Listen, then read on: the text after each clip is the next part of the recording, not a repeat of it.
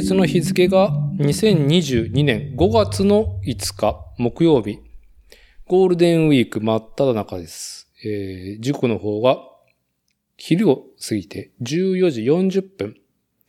こちらは作るをテーマに世間話をするポッドキャスト番組作例。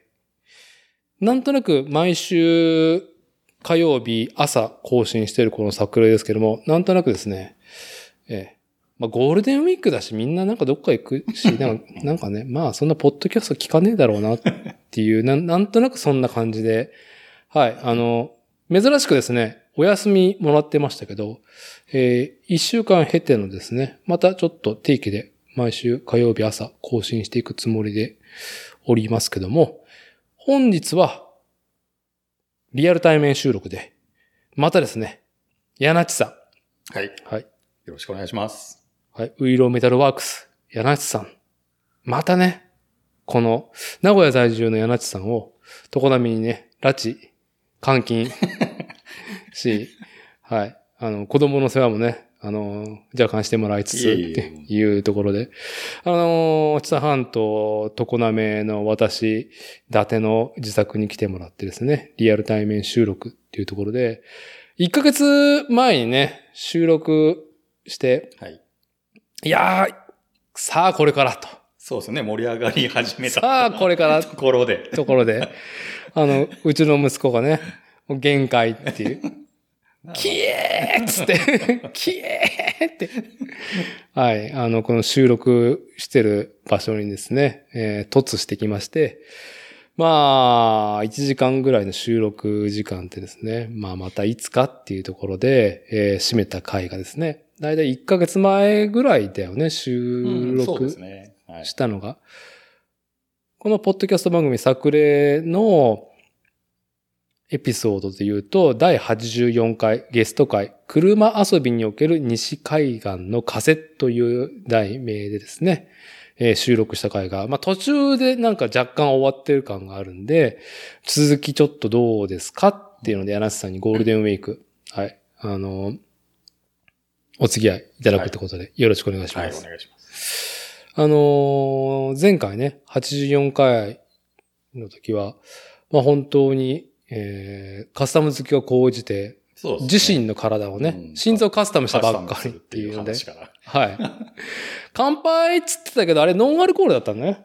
そうですね。あの日はノンアルでしたね。二人ともノンアルうことノンアルでやって、はい、で、それが1ヶ月経ってだいぶお酒飲めるようになそう。ですね。もう普通にお酒は飲めるような体になってきたので、はい今日は飲ませていただいております。はい。はいっていうのも聞いて、まあちょっと私だってもなんかね、えービール飲酒しながらやらさせてもらってますけど、まだちょっとね、本調子ではないっていうので、うんうんまああの、なんだっけ、胸筋じゃない、なんだっけ、胸の、胸骨ですね。あ、胸骨はいのセンターを、センター分け、センター分け。センター割りしてるんで。センター割り、センター割りして、はいガバッと開いて、そうですね。で、心臓をアプローチしてやってるっていうで、チタンパースをそうですね。埋め込むっていう。埋め込んはいで。で、ちょっとあの、カスタムパーツがちょっとあまりマッチしなくて、はい。あいもう一回、そうですね。やり1回目で済むところ、ちょっと2回目やりましょうかっていうのはいがありました。はい。だから、今年、何月から入院したんだっけ？3月の頭ですね。うんからもう4月頭までっていう形で。なるほど。はい。もうちょっと早く出てくるはずだったんだけどっていう。本来だとうまくいけば2週間ぐらいでうん退院できるっていう予定だったんで、はいそれがちょっと2回目の、まあ、手術をやらなきゃいけないってことがあって、ちょっと1ヶ月ぐらいになりました。はい。二回目、また同じところ、また心臓触るの、ねっていう。ちょっとね、落胆しますけどね、その、先生からその言葉を聞くと。世の中ね、成人男性な、まあ、このリスナーのおじさんたちもね、はいな答えるなってことをね、多々そうですねあると思いますけどねあると思いますけど、またうん心臓をねは、い手術して、もう一回ちょっといいかな、みたいな。簡単に言わないでよっていうね。そのおかわりみたいなね。そうそうやりたくないんですけどっていう。はい。まあでもご苦労様っていうのと、経過順調。そうですね。まあ順調に進んできてるんで、うん。まあ、ちょっとまあ運動っていうところではまだ制約が受けてますけども、まあ来週からも仕事も復帰できるようになってきたので、順調かなとは思ってます。はい。で、じゃあ前回の収録の、まあ、ざっとどんなことを話したかというのを改めて、えー紹介しますけど、はいまあ今話したね、はい。ヤナッチさん、あの、カスタム好きを講じて、あの、自分の体もね、あの、改造してしまいしてしまいましたっていう中で、カスタムって何なのっていうと、まあ、車はい。だよね、主に。もう19歳から、18歳から、もういいね、車の趣味。もう、まあ、西海岸の車文化。あの、日本車、えー欧州車、で、当然、えーアメリカの車も含めて、まあ、10代、ハイティーンから20代、うんうん。30迎えるまで、はいもう駆け抜けたっていうね、あの、西海岸。そうですねアメリカの西海岸。そうですね。ちょっと偏ってますけども。はい。はい。まあその車歴とかを聞いたりとか、まあで、あと僕と私立てと同じく、あの、自動車の整備士の専門学校行ってたけども、まあ、なんかね、自動車業界の、うんまあなんか憂いっていうのをもううんその専門学校で感じてしまったはい。から、まあ、ヤナッチは、まあ、業界に入らず、そうですね。う。ん。まあ、そのままね、えー車の、まあ、こう、かっこよさとか、いろんな楽しみっていうのをね、めでてっていった中で、一個そうね、前回後半盛り上がったのは、やっぱ1956年、あの、シボレーのはい3100ピックアップトラック。はい。ね、ずいぶん格好をつけてた。そうですね。あれちなみにさ、その、写真とかいろいろ引っ張ったりとか、うやっん。ぱヤナッチが手放したから、うん。とんがりコーンの CM に使われてた。使われてたという。使われてたっていう話で盛り上がって。あれ当時でいくらで買えたの？あれですね、当時僕が購入した時で200万いってないと思いますね。ああ、そうなの？100、180、190ぐらいで買えてます。あーうん。で、まあなんかちょっと僕は本当に、逆に言うと自動車業界にどっぷり入っていた、まあ、20代はだったんで、じ車っていうのはね、うん仕事だったから、うん。いろんな、その、かっこいいこと、楽しいこととか離れてしまってたから、うん趣味として。い。うん。ヤナッチはやっぱその追いかけていく中で、うーんと、ワーゲンパスを18で買った次の車がこのシボレーの3100だったんでしょ、はい。これ、なんかすごくこう特徴的だったっていうのを改めて、何が一体特徴的だった？車としてですか？車として。車、うーん。そうですね。まあ現代の車と比べたらやっぱりその、まずコンピューターっていうものは使ってないわけじゃないですか。ないですね。うんはい、本当に機械的に部品が動いて車が動くっていう仕組みそのもの。うん、からくりだよね。うん。っていうのがすごくはっきり、その自分で運転しててわかるし、なるほど。うはいん。で、どうだろう、その56年っていう、そのアメリカですよね、の華やかさがそのまま伝わってくるような、そのボディのデザインだったりとか、室内の仕上がり。ああ、うん。多、分、日本車でその頃の車ってそんなデザイン性だとか、そういうのはなくって、動いて物を運ぶとか人を運ぶっていうぐらいの多分時代の頃だったと思うんですよね、50年代って。そう、1945年に終戦して、で、焼け野原から復興っていう勢いはあったけども、ものづくりの技術としてはね、まだまだっていうところ。それ、が、そのご1956年っていううん。アメリカの車は、もうすでにそのステータス性がすごく強い。うん。うん、趣味性が強いっていうのが全面的に出てるっていうのが、すごく伝わってきましたけどね。おうーん。だからこの3100の話続けたいんだけど、まあ、パッと見ね、あの、ヤナッチに写真送ってもらって、で、84回のゲスト会、車遊びにおける西海岸の風の、あの、エピソードのジャケ写にもさせてもらってるんだけど、まあ、赤い？赤い。な、なんだろう、パンプキントラックというか、その、そねタミヤのミニ四駆的な発想だけどそうそうそう。、なんで、年代的に言うと、フォードがパンプキンっていうトラック、まあ愛称で言うと、ああ。F100 っていうピックアップトラックがあって、はいで、シボレーの方がその C3100 っていうピックアップトラックになるんですけど、ああ、パンプキントラックと、まあ、同じ時代。そうそうそうそうそう。もう二大巨頭ですね。ピックアップトラックで言うと。あーなるほどねうんフォードとシボレー。はあ、で、結局さ、あの、とんがりコーンの、うん。あの、ね、トウモロコシの、なんか北米の大農園みたいなところで活躍するっていうね、うんあの CM でジャニーズがその車を転がしてるっていう、あの CM 撮られるぐらいイメージとして、ね、えっ、と、現代にね、伝わってるように、うん。当時、言ってしまえば、まあ、農作業だったりとか、うん。搬送用のトラックとして、当時、1950年代は売られてたものなんだよね。いや、でも、アメリカの文化とすると、うんやっぱりそのセダンとかスポーツカーっていうところも、車として趣味性はすごい高いとは思うんですけど、うん。ピックアップトラックっていうのが持てるっていうのは、それもまたステータスはあるので、ああ、はい。うん。なんで、それが作業だけっていうところを考えると、あそこまでのデザインは多分作らないんですよ。なるほど。うん。ね中身もそうでしたけど、うん。本当乗用車と同じぐらいの、はあ中身の出来上がりなのではあはあはい、なんでその辺が単なる農作業のためのピックアップトラックっていう感じではなかったですね。なるほどね。うんなるほどね。うんああ、で、こう、内装、もちろん、1950年代っうん。ていうと、やっぱその、木製のパネル、いや、メタルです。あ全部メダルなの？全部メタルです。はあ、で、しかも、ね、今話してたように、うん。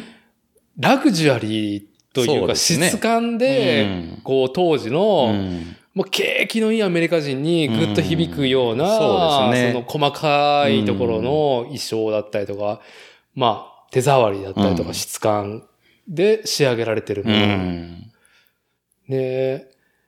で、それが、もう、今現在だと、うんまあ今現在もね、もちろんラグジュアリーうん。っていうといろんなその時代の遍歴で変わっていく中であるけども、絶対ここまでのこだわりであるようなものってのはなかなかないんだよね。うんきっと鉄の塊感だっ。たりとか、まあちらっと言ったその、こう、木材の使い方っはいはいはいはい。ていうので、俺は、ちなみにこの、シボレーの3100と出会ったっていうのは、18で、はまあ、うっかりね、い。うん。父親の友人がワーゲンバス持っそうていて、ね。あれだったら、まあそうですね。援助して、まあその、買うことを助けてもいいよっていうこともあって、最初はそうですね、ワーゲンバスを購入することになりましたね。で、そっから、やっぱりこう、イベントに参加とか、まあ、な、なんつったらいいんだろうね、と、ここう、車のイベントって何って知らない人に伝えそうですね。なんでしょうね。今で言うと、まあ、本当にフリーマーケットとかあるじゃないですか。うん。もうそれに近いもので。その周りにそういうお店もありつつ、うんうんうんそ、の、駐車場、まあ真ん中が駐車場になってるんですけど、そこにはい。自分の好きな車を乗ってきて、他の人にも見てもらうみたいな感じなところが、まあ一番身近なイベントとしてあって、で、その先にもっとカーショーって言われてるものがはい。別であるんですけど、うん。もうそれはもう本当見せるための車を作り込んできて、えーあとはそれを評価してもらうっていうイベントが別に。なるほど。ショーカー、そうですね。で、そう、ショーレースみたいなのが別である感じでしたかね。なるほどね。はまあ、ビギナーといういか、うん。うーんと、最初やっぱ参加しやすいっていうのは一般参加型で。そうです。ね。当日そこに行って、駐車場入るときにエントリーフィーを払えば誰でも入れるみたいな。ああ、はあ、それは参加者だけじゃないの、エントリーフィーっていうい。のは。えっ、と、まあ、それにカテゴリーはあるので、うんそこにちゃんとしたマッチした車しか入れないんですけど、うん。うん。うん。それであれば、当日来てもらって、その入り口で1000円なり1500円なりを払えば、うんその会場のところに置けますよと。うん。ううんん。っていうのが割と身近なイベントとしてありましたね。なるほどね。そう、だから、ヤナッチに聞きたいことのいくつかの一つに、うん車のイベントっていうことに、うんうんうんまあ現在ヤナッチが44。はい、44です。だから、えー、18ワーゲンバスを買ったっていうのが、えっ、と、1990年代前半か？うんそうですね、半ば。半ばか後後半かになるんですかね。後半だ、は後半だ、どちらかというと。そうですねはい。で、そこから、なんだかんだ言って、車のイベントい。にうん、まあ、ハイティーンから20代はずっと参加していく方そうでね。離れてからも、まあ、ね。足を運んであ運んでました。て、で、僕とヤナッチはやっぱ自転車、うん。カスタムビルドのバイクっていうのうん。を名古屋の自転車店サークルズさんが提案していて、まあ結構、そう遠からずなね、うん。あの、この車の西海岸。の雰囲気と、こう、近しいね、そうですね。自転車における西海岸の風をね、うん。こう提案してくれたのがサークルズさんで、で、それ、まあ基本最初はものだったけども、うん。その文化を伝えるっていう現場作りをしてた、この、界隈だったから、でそこで僕たちは出会って、でちょっとしてからも僕もやっぱ車業界人っていうので、うんちょいちょいそういうのも、まあ BMX 絡みでもよく、あの、クロスファイブとかも行ったりとかして、まあ見てた方だけども、一緒にさ、こう、車のイベント行き始めたのはもう30代後半ぐらいじゃん、僕ら。そうですね。が。うん。ここ10年以内の話だけども、ヤナッチはもう、随分前、90年代後半から、こうイベントを、しかも雑種、雑、いろんなもん、なんか雑に パクパクしてた方じゃない。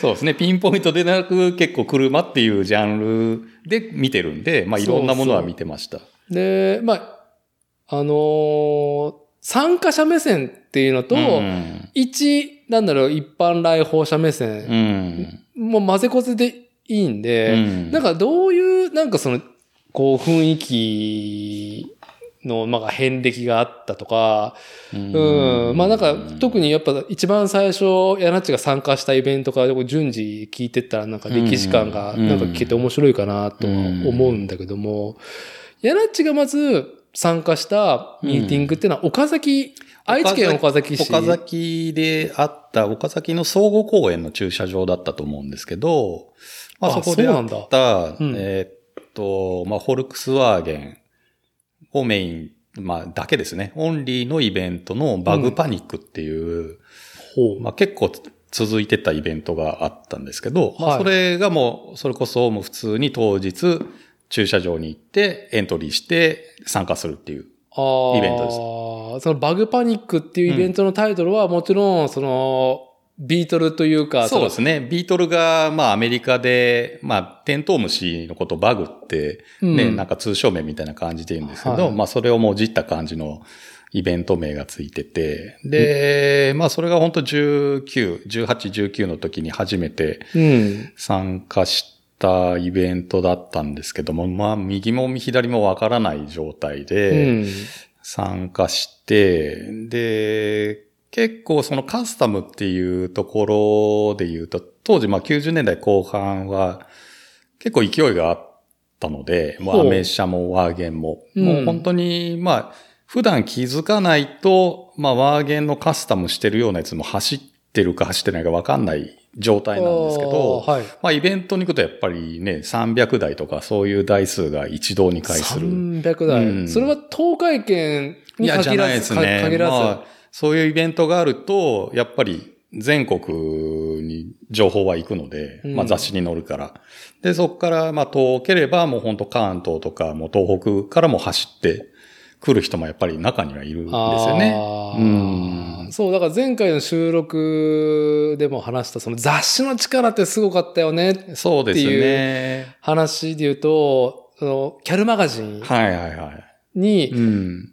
こう、各地のイベント、こ情報そうですね。レポート情報だとか。レポートとか、なんかその、うんなんだろう、告知コーナーとか。そうです、そうです、あります。あれ、うん下手したらテキストしかないような。もうもう本当にイベント情報はテキストのみとか多かったですよ。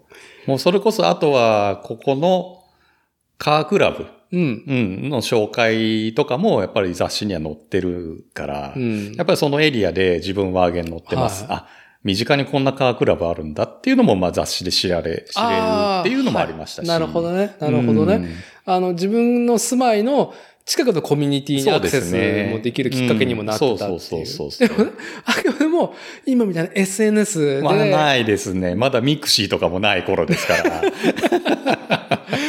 携帯電話は、はあって、まだ i モードはそれなりまだ普及してないんじゃないですかね。90年代後半でも。2000年入ってからぐらいですもんね。るか入らないかうんですもんね。だよ。で、多分僕らじゃ、ゃまだその i モードとか使ってないとは思うので、まあ普通にまだ携帯でショートメールがあったかなぐらいな感じじゃないですかね。なんかメールもできんかった覚えあるもんね。うん、そう、本当に書けるだけだったと思うので、で、まあそんな頃で、まず初めてそれに行って、行って。で、で、まあいろんな車がある中で、やっぱり自分の車といろいろ見比べていくと、やっぱりショーカーみたいに仕上げてる車もやっぱりいっぱいいるわけですよね。まあ、あのね、うん。何事も、あのね、こう、上も下もないよっていうふうに言ってくれる方もいるけど、まあまあまあ、でも、こう、その、そういう現場に行くと、うん見えてしまう。見えますぶっ込んでんなっていうのも。本当につぎ込んでんなっていうのも見えてるし、あと、その、ただワーゲンだけじゃなくて、その、ちゃんとアメリカの西海岸の文化を追っかけて車を仕上げてくる人？はい。うん、もう本当に、今、日本で流行ってるんじゃなくて、今、西海岸で流行ってるうんワーゲンのスタイルはこれだっていうのを、ちゃんと作り込んでくる人とか、まあ、あとはお金がある車屋さんは、向こうで作られたやつをそのまま輸入してくる？ああ、だから、うん一般ももちろん多く参加してるけど、うんカスタムショそうップも、ですね。ショップさんも当然ながらデモも含めて、はい参加してくるので、あーそういうのがそのイベントとして熱量がすごく、やっぱりありましたね。ああ、うん。まあ、インターネットがない時だから、うん。その現場で見せ切るっていううん。ことでの熱量がすごいってことだよね。で、当時僕がそのワーゲンを乗って、もうすぐ2000年入ったぐらいで、多分、結構僕らの世代だとわかると思うんですけど、アメ車がちょっと一時期流行って、アストロだとか、はい。カプリスだとか、カップですね。うん、シボレーのそれこそ C1500 みたいなピックアップトラック。C1500 とカップリスは本当セダンも、うんステーションワゴンもよ。ねめちゃくちゃ売れた頃で、それこそ週末の栄の久屋大通りを流すと、めちゃくちゃ走ってた時代。そう。それ、僕は言ってるわ。うん。名古屋生まれ、名古屋育ちの私だても、うんまあ、あそこはみんな当時二十歳前後だと 車で流す時期はあるじゃないですか。あのー、三つ、広小路からあの三越周辺の角をぐるっとワンブロック、そうですね。アメリカンカーのカスタムした、どちらかというともう本当にアメ車じゃないとあそこには鎮座できないっね。ていう。もう本当に、それも本当にカスタムでもゴリゴリにやってるのが、うん。あそこにすごく集まってきてて、はいまあそれ今でも続いてるんですよ。あ、ほん月1栄はやってて、まだそ月れ一なのね。は。はい、月一なのね。ははいあ、はあはあはもうその文化は結構根付いてるんですけあ、ど、はいはいはいはい。で、まあそのアメ車が、その僕が20ちょっと過ぎたぐらいで、まあアメ車が流行ってきて、で、まあ、世の中にそのアメ車っていうのが浸透し始めると、その、まあ、当然僕そのバグパニックってイベント以外にも、アメ車のイベントにはい。行くんですけど、当時そのアメ車が流行ってくる一コールカスタムも流行ってきて、まあ、目ん玉2個のマークのムーンアイズっていうショップさんわかりますかね？いやーいや、もうね、うん。私はもう、もう、ドンピ、もう、ムーンアイズ世代とい、ムーンアイズ世代だけど、ムーンアイズ買えなかった世代。もうね、あの当時は結構右も左も見ても結構なんか、グッズというか、すごかっうん、一世を風靡した時があって、た。で、まあそのカスタムをするにあたってそこが出してるパーツだとか、はいで、まあその部品を売ってるディーラーさんっていうのがやっぱ全国にすごく増えたんですよね。うんうん。、で、当然ながらそのディーラーさんが企画するイベントっていうのが各地にはいい。っぱいできるわけですよ。うんで、それをメインにして、やっぱり僕もイベントに行き始めると、もう本当に、最初僕がワーゲンばっか乗ってた頃と思うと、また勢いがさらに、まあお金の使い方もそうですけど、跳ね上がった感じはすごくしましたけどね。ああ。はいやっぱり、あの、リーマンショックがあったうん2007年まではずっと右肩上がりやったのかな。そうですね。す2007、ご2008まで。く、だから若い子たちも、まあ僕もですけど、そのお金に対して、なんだろうな。まあなんとかなるかなっていう感じで、金ぶっ込んでた時はあったので、まあ当然借金ですけど、当時は、なんでその辺に関しては割と強気でいろいろやってた感じの人が多かったですね。ああ、まあ、でも、ヤナッチが、うんワーゲンバスの次に買った、うんうんえーシボレの3100ピはいックアップトラックは、まあ、200万切るぐらいぐらいでだっ買えました。たっていう風にすると、僕らもうううすら覚えで、あの、境にあの、集まってるアメ車の、なんだろう、本当なプレミアムシートのね、あの、路肩に止めれる奴らはさ、まあ、ローライダーだよね。ハイねハイドロ組んで。そうです、そうです。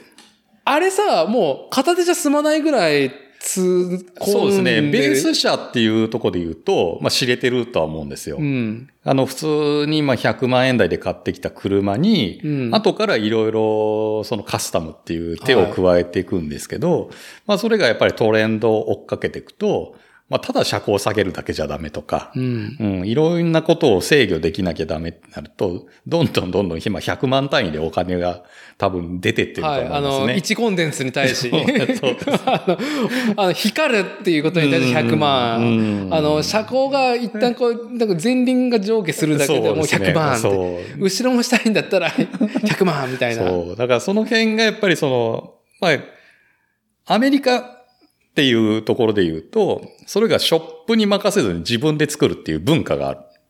あ、DIY そうですね。スピリット。まあ、まあ、いわゆるここのもう作例さんで言う、はい。一番そこが大事なとこですけど、はい。アメリカはやっぱりその文化がもう根強い。なるほど。昔からその、こうは、根本にあるんだけど、う日本は、やっぱり車乗りたいよねっていうところで、じゃあそれを自分で作るかってなったら、まだその当時自分で作るっていう人は多分そんなにいなかったんですよ。あ、まあ、インターネットにおける集合値がいかにすごかったっていうのは、我々はすごく体感してるんだけど、うんやっぱ情報を持ってるか否かだもんね。そうですね DIY。なんでで、当時のショップさんはやっぱりアメリカに行ってて、うん。向こうで車屋で経験して、はい戻ってきてショップオープン。なるほどっ。ていう人が多かったんですよね。うん、だからもう本当に西の風をそのまま持ってきて、はお前乗りたいんだろっていう。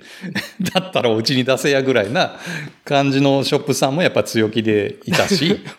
夢のある話だよね。うんあの、アメリカに、ね、単身乗り込んで、あの、そうやってアメリカのカスタムショップに、なんかよくわからん日本人来たけど、みたいな感じで。そうですね。あ、でも日本人の整備できる人間のステータスが高かったからなそうです。ね。向こうで、だからショップで働ける人っていうのは、アメリカでは多分地位が高いんですよ。そう、完璧に、そうそうあの、すべてを把握してる。うんまあ、まあ、我々専門学校出てるから、うんあの、機械の構造、からくり系はもちろんだけども、電気、うんあと電子の入り口とか、本当に、あとはちょっとしたね、あの、こう、リレーだったりとか、ワイパーだったりとか、パワーウィンドウの基礎をしっかり自力つけてたから、うんアドリブは聞くんだよね。そうですね。っていう話は、まあ当時は僕も学生の時は聞いてたね。はいう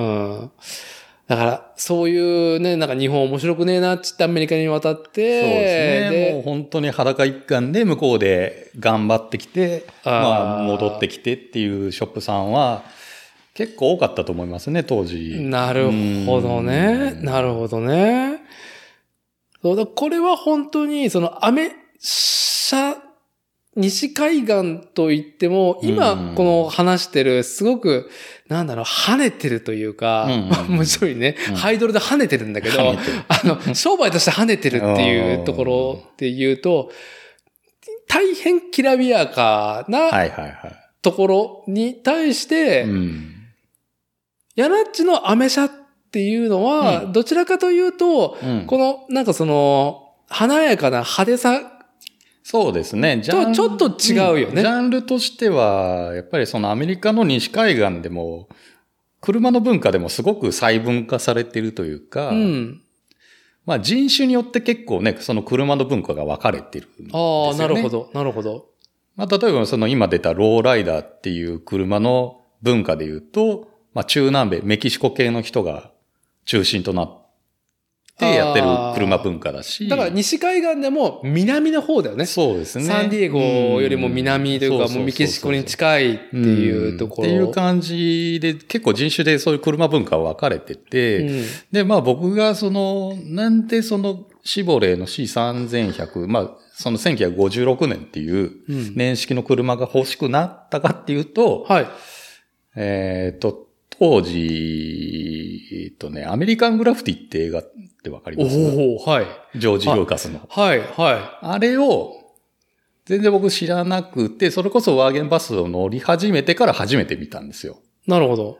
で、で、その中で、まあ、舞台があれ多分1960年ぐらいを舞台とした田舎町の話だったんですけど、はい。まあそこに出てくるのが、まあ1930年代とかのアメ車とか、うんうん1950年代のアメ車が出てくるわけですよね。あの、な、ダイナーというか、ドライブイン。そうそうそうそうですねうんね、はい。で、そこに集まってくる車が、やっぱりその、すごくきらびやか。はい。うん、その、きらびやかではあるし、その、なんか速さというのも見えるというか、その車自体がね。あのーそうね。はい、うんはい。そういうところに、だんだん憧れが強くなってきて、うん、うん。で、いろいろ、じゃあ欲しいなって探していったときに、うん。あの車に目がついて買ったんですけど、それどうやって買ったの？もう本当雑誌です。雑誌、当時やっぱり雑誌でも広告がいっぱい出てるので、ああ、ホーセールの。うん。で、はい。その車屋さんのとこに、そのまずあったの写真があるから、はい。電話で問い合わせて、で、電話で問い合わせて、は、はいい。そう、茨城か、あ、違うな、埼玉だったと思うんですよ、車屋が。はい。で、電車で車見に来まして。いいで、いい旅だね、それは。ではい。もうワクワクしながら見に行って、原車見たらもう自分の心に突き刺さり、はい。これは乗りたいなっていうので、うんで、まあ本当に、その当時乗ってたワーゲンバスを、まあ、手放すときに、まあ割と高く、そのワーゲンバスも買い取ってもらったので、まあだから価値が、その、上がってってたんですそう、ね西海岸の文脈を、うんあの、弾ける？そうですね。車であれば、うんもう、本当に、もう右肩上がり、めちゃくちゃライジングするわけじゃないけど、下がりはしなかった。下がってはないです。だかはいら自分がワーゲンバスも買った時の金額よりも上がって、もう買ってくれたので、うん。うんじゃあそれ元手になんとか買えるわっていうので、うん。とりあえずそのアンメ C3100 を購入に至ったんですよ。ああ、なるほど。うんはい。で、それを買って、まあ当然やっぱり56年っていう年式の車なんで、もうそのアメリカングラフっていう背景をちょっと追っかけつつ、うん。まあその車を乗るっていう生活をしてましたね、時は。やったね。まあでも周りからはね、変人扱いですけどね。その岐阜の山奥で、そんなね、真っ赤っかのあんな車が走ってると、まあ大体もうみんなから消防車だっていう。そういうこと言われてましたけど。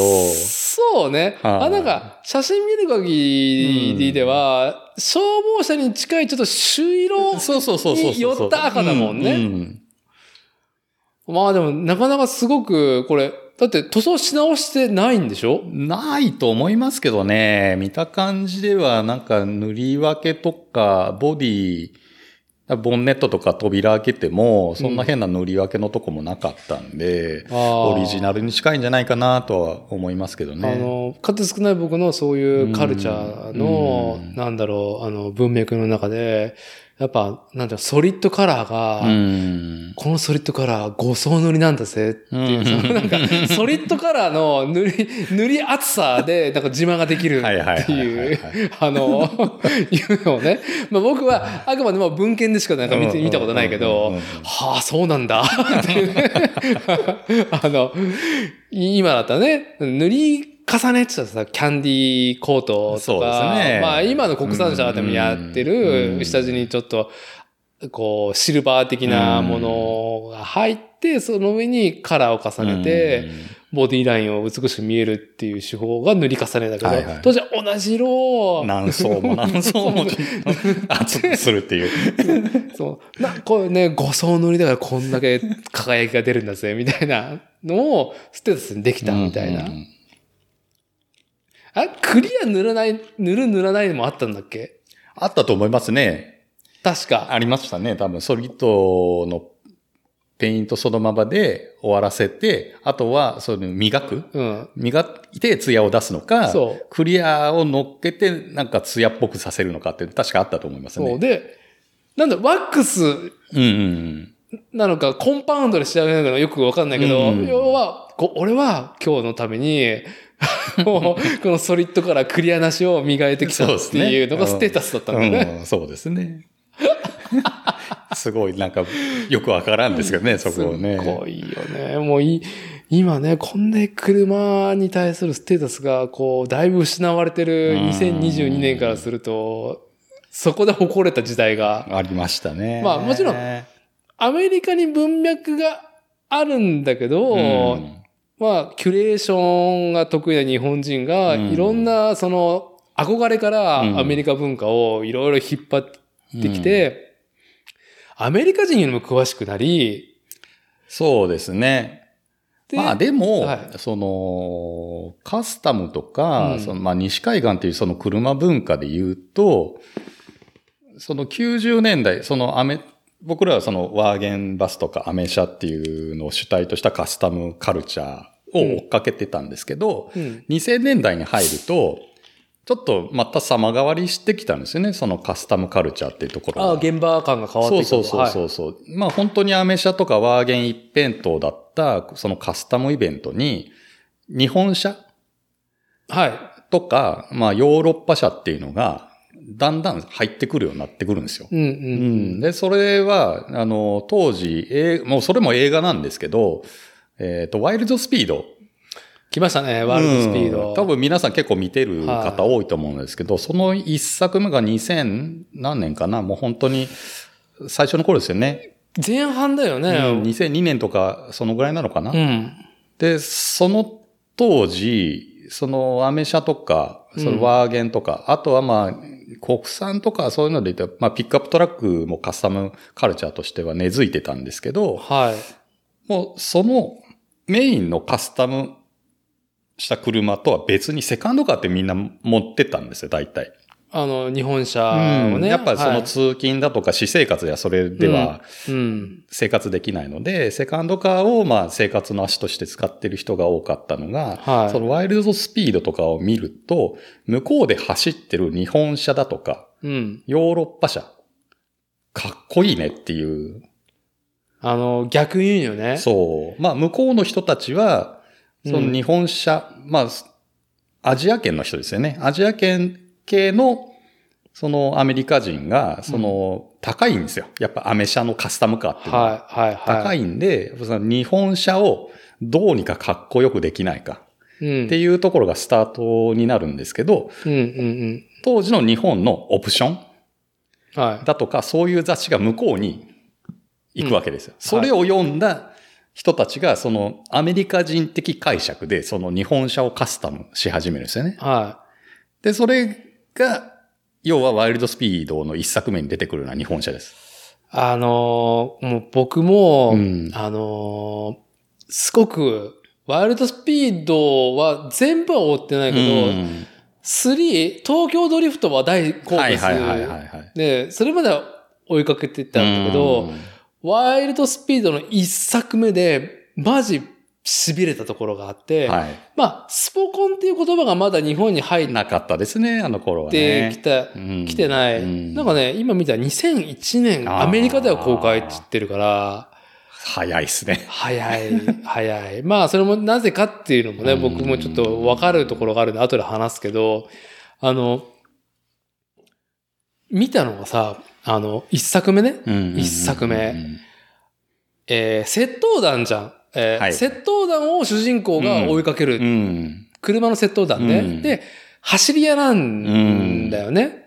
で、あのーまず、オープニングの04で、日本車がまず格好がついてるっていうところに、わってなった後に、あの、中盤に、あの、ドミニク率いる、はい。あの、窃盗団が、はい。なんかトレーラーかなんかを襲ってるとこですね。て、うん80スープラか、うんじゃあ80スープラだとなんだっけね、なんか、主人公が乗ってたのは80スープラですね。80スープラが。で、なんか、こう、80スープラとかを、うん。こう、なんか、取って、うん。ボンネットをうん。開けたら、あのードミニク、うん。あのービン・ディーゼルはいはいはいはい。が、あのー主演のね、うん。あのね、ボンネットスープラ、確かスープラのボンネットバーンって開けたら、おーシー 1JZ って、あの、叫んでましたね。あの、1JZ にガチ上がりするうん。マッチョな黒人ハゲっていうのに、うわーってなった、うん。あのーなんだろうね、アメリカ人が日本刀を持って ってくれた時に、もうキルビル以前ですよ。もうにキルビル以前の日本の文化がそんなに、こう、アメリカ人にはリスペクトされてないって、リスペクトされてることを知らない時代ね、ね。に映画で、あのーエンジン型式で、はい。こう、なんちゅうの、こう、ライジングしてるビン・ディーゼルを見て、マジ、ここまでリスペクトされてるか。あれは、要はアメリカ公開の映画で、あの表現演出をすることによって響くところがあるからやってるっていうのをもちろん感じてたから、ええー、ここにリスペクトがあるんだっていうことそうですに、ね。びっくりうん。して、で、そう、あの、僕が95年にカナダにホームステイしてる時に、その、なんだろう、こう、なんだろう、こう、帯同っていうか価値観を現地で知ったのは、こう、北米の文化に憧れて、うんやっぱカナダにホームステイうん2ヶ月行ってたんだけど、やっぱ自分もボディリペアのはい。車の板金の講習と英会話を、その大学、職業訓練校みたいなところで受けて、で、オフではその若者たちと触れ合う中で、わやっぱこうキーワードはさ、やっぱこう、車とバイクじゃん。はいはい。でさ、雑誌を見てて、たら、我々としてはハーレー・ダビッドソンにすごい憧れがあったのね。そうですね。バイクって言ったらね。バイクと言ったらね、うん僕当時18、19、うんで、こう、ワクワクで北米にホームステイしてるから、向こうの奴ら、やんなおっさんなおっさんが乗るやつ。で、お前は日本人だろって、川崎だろっつって。4気筒だろと。そう。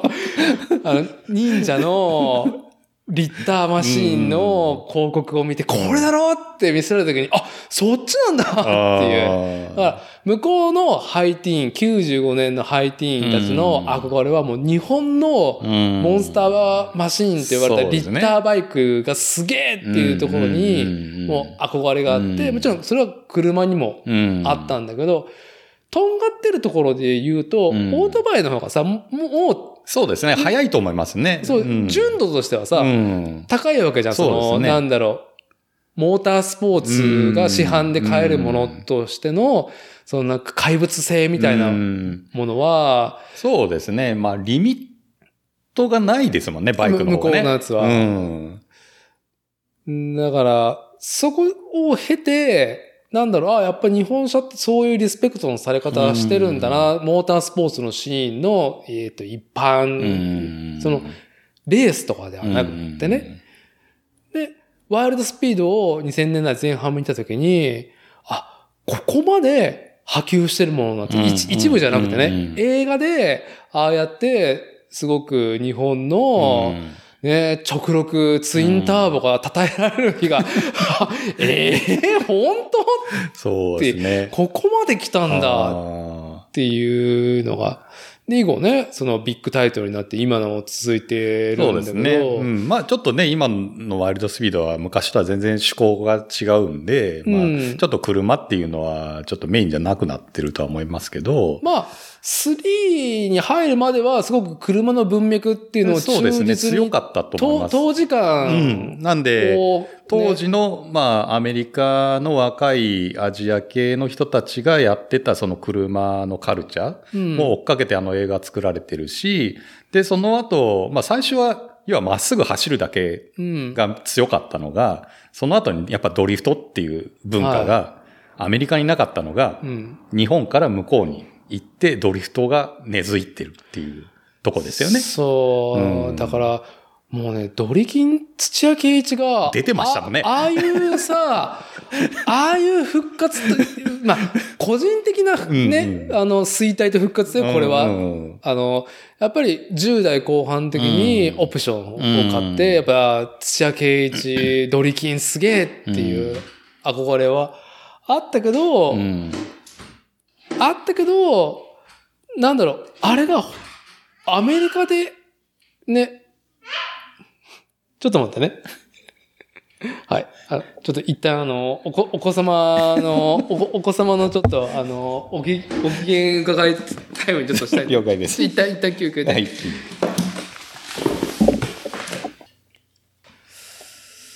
すいませんね、あの、うちの子があの、今現在ね、この収録に突してこないように、YouTube という高速具でですね、あの、動きを止めてるんですけども、その見てる YouTube があの、ピクミン2か3はいはいはい。の実況動画を見てて、はい。あの、なんかね、ちょっとあの、ピクミンがめっちゃ食われるところで、なんか、こう、怖いっつって、おい、怖いぞっていうだけで今こう、ここに突しよういやそれは怖い。いかもしれないですね。すいませんね。いえいえいそう、そうそう。で、まあまあ、あの、えっ、と、2000年代前半ん。に、こう、アメ車憧れっうん。ていうところうに、ん日本車が逆輸入が始まったっていうことなんそうですだよね。ね。うん、まあ、それもやっぱりその映画、あとは雑誌企画とかで、そういうとこが情報で入ってくると、まあそういうのを、まあセカンドカーっていうので乗ってカスタムするっていうのがまた、かっこいいよね、みたいなところが日本の中で始まるわけですよ。で、そうなると、はいやっぱりそういうのをターゲットとして、まあ、ショップさんもやっぱり中には出てくるんで、で、そうすると、やっぱりそれだけを集める車のイベントとかっていうのもスタートするわけですよ。はい。うんはい。なんで、今度はアメ車だけじゃなくて、その日本車だとかヨーロッパ車しか集まらない、うんそのカスタムイベントっていうのがまた始まってくるっていうのが2000年代半ばぐらいですかね。ああ、なんかさ、うん衝撃だったのは、その、えーっと、僕は1975年生まれで、18で免許を取ったのが、えー93う年。ん。まあ、自動車整備士、ディーラーの整備士になったのは95年だから、あーあ、95年 ?96 年か。そう、ディーラーでね、うん。トヨタ系のカローラ店になったからさ、まあなんちゅうの、新車を買えっていうさ、うんまあ圧？うん。同調圧力、うん。まあ逆にその波に乗っとけばいいよねっていう時代性もあったから、まあカローラワゴンを買ったんですよ。はいはいはいはい。うん、ここになかったから実際。うんで、まあ、カローラワゴンも悪くないなって思ったのは、その、さっきも出たムーンアイズ。ああ、そうですね。当時、部品いろいろね、出てた専用部。品出してましたね。で、まあ、なんだろう、スムージングと言われうる、ん滑らかに。そうですね。もうでもね、ドアノブどこ行ったの？とかさ、どうやって開けるんですか？みたいな。そう。ありましたね。あの、リアとかつる、ぬるっとしてね。で、ムーンアイズで言えば、あの、イエロはいはいはいーに塗って、で、ディッシュホイールのアルミのやつ履かしてっていうの、かっこいいなともちろん思っててうんうんうんうん、それで買ってるけど、トヨタのディーラーだったから、けど、でもさ、もう、カプリスのムーンアイズでうん仕上げたものの、かカローラワゴンは介護官じゃん。そうですね。完全に。うんカプレスのステーションワゴンと カローラのね、ムーンアイズで仕上げたものが並んだらもう介護官でしかないわけで、どんなにお金突っ込んでも。。で、そういう価値観がちょっとひっくり返り始めたなっていうのはこう、アメリカで日本車のそういうカスタムがかっこいいとされるっていうのは、日本人が日本国内でシャーなしで日本国内の車でアメリカンカスタムする、シャーなし感ではなくってアメリカ人はかっこいいって言い始めてるっていうのを確かに感じるのが、ワイルドスピーそうですドね。以降伝わったことかな。そうですね。出てきてますよね。だって、なんだろう。イニシャル D、漫画イニシャル D からの、あの、スポコンがうんあそこまで、じゃあげスポコンって逆輸入だよね、概念は。そうですね。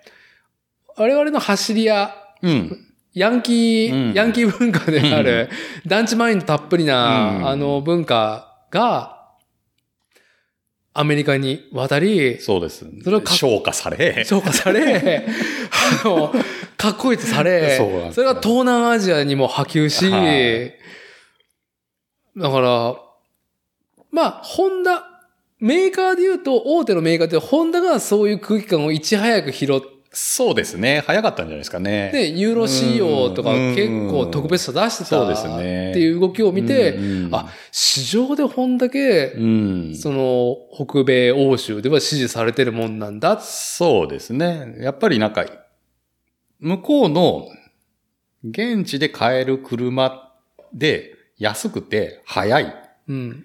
ていうところで、やっぱホンダがズバ抜けてたんだと思います。そうね、あの VTEC うんのバカみたいに、うですね VTEC ランプがパーンと光るとうんゴーンっていくっていう。うんで、向こうの人たちは単純なんで、ターボ乗っけたらいいじゃんっていうはい。文化がやっぱりはいその当時もあったんで、うんまあホンダ車にターボ乗っけてめちゃ速いっていうはい。うん。ところでよくね、ホンダ車は売れてたんじゃないかなと思いますけどね。ねえ。いや、でも、それが逆輸入で日本でもうん称えられるって、あーかっこいい。なんだろう、僕がうん、どういうジャンルっていうのだっけ、あの、左ハンドルの日本車のアメリカンカスタム。えっとね、USDM ってあ、いう。そう、USDM だ。うんはい。カテゴリーですね。カテゴリーだよねあれは、もう、僕の世代ね、うん。うん。1975年生まれの人間としては、えーっと、いいなって思ったものが、うんアメリカ人もいいっていうふうにされてたってことの喜びと、まあもちろんその美観と内容だようん、ね。うん。が逆輸入として入ってきて、今うん。日本国内で支持されてるっていう、うん。だからややこしい文脈なんだけど、あれが一ジャンルと成立するのは、やっぱちょっと客観視すると、ほん、うん。うん、なんか不思議なことだなと思う。そうですね。不思議ですね。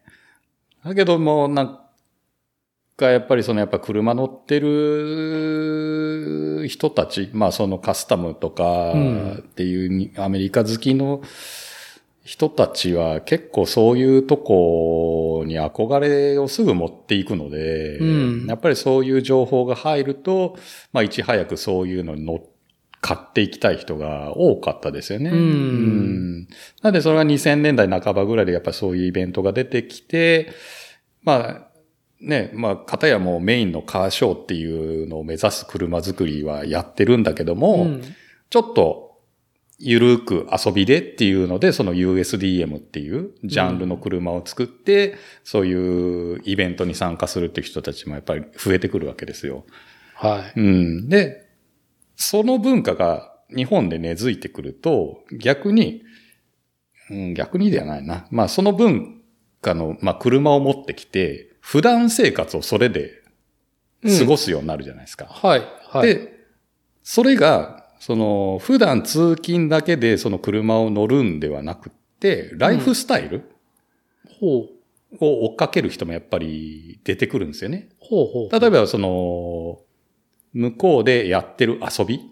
うん。う。ん。例えば、まあ、そのバーベキューでもそうですけど、一個見ても向こうのバーベキューのうん。グッズを揃えて自分たちでやるとか。うんうん。あとは、建てる家も、向こうで建ってる家に習った感じの家を建てるっていう人が中にはやっぱり出てくるわけですよね。まあはい世代がやっぱりその、まあ僕が18区だったのが25とかってなってくると、やっぱりまあ結婚して子供を持つっていう人たちがだんだん出てくる頃、うん。で、そうなるとやっぱりそういうところで自分のライフスタイルにアメリカっていうものを入れるっていう人がうん。やっぱりちょこちょこ出てくるんですよ。はい。うん。で、それが結構ね、顕著にやっぱりその USDM だとかっていう文化が出てきたときに、まあそういうのをなんかやっていく人が増えたかなっていう、そうだうん。は感じましたね。今の、そのキャンプブームの文脈のうん。始まりですね。一個の要素だよね。そうですね。もう本当にそれ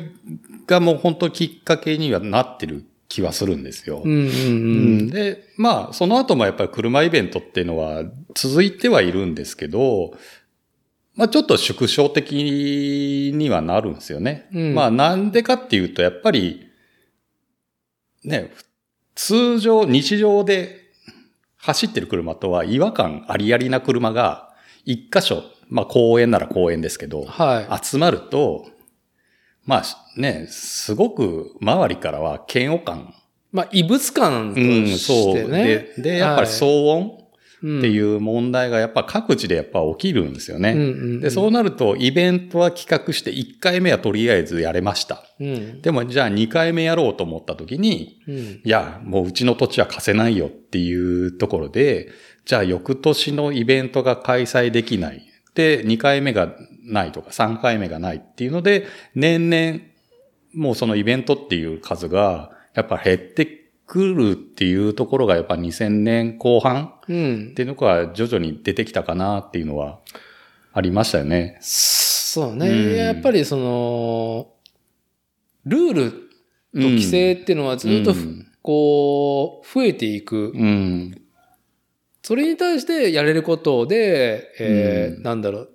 まあ、楽しみ方のスタイルとか提案の仕方変わってきたと思うけど、あまあ、今出てるそのキャンプブームの提案っていうのは、まあ、なんだろう、白に近いグレーだもんね。どちらかというと黒じゃなくて。そうですね。でも、やっぱり世間から見ると、異物っていうところにまだ行かないじゃないですか。そのキャンプっていうところに。。そううん、まだ、ね、自分たちが経験したことのあるジャンルだから。そうね。うんはい。なんか、うん、まあ、色もね、アースカラー多いしね。そうですね。な、馴染みやすいですからね。落ち着いてるっていうところも。そう、なんか黄色や赤やオレンジやっていう色とか使われても、そう。ちょっと近寄りがたいわってなるよりは、だから、ヤナッチと前回収録した時は一つのイベントに行っていて、2022年の、まあ、今年の4月の、あれ 16? 土曜日？に行ったんだっけ？土曜日でしたね。うんはい。あの、愛知スカイエキスポ、常滑の、あの、国際空港がある、空港島にあるうん。国際店長うんスカイエキスポで開催されている、車と遊びの総合展示会、ビークルスタイル。うん。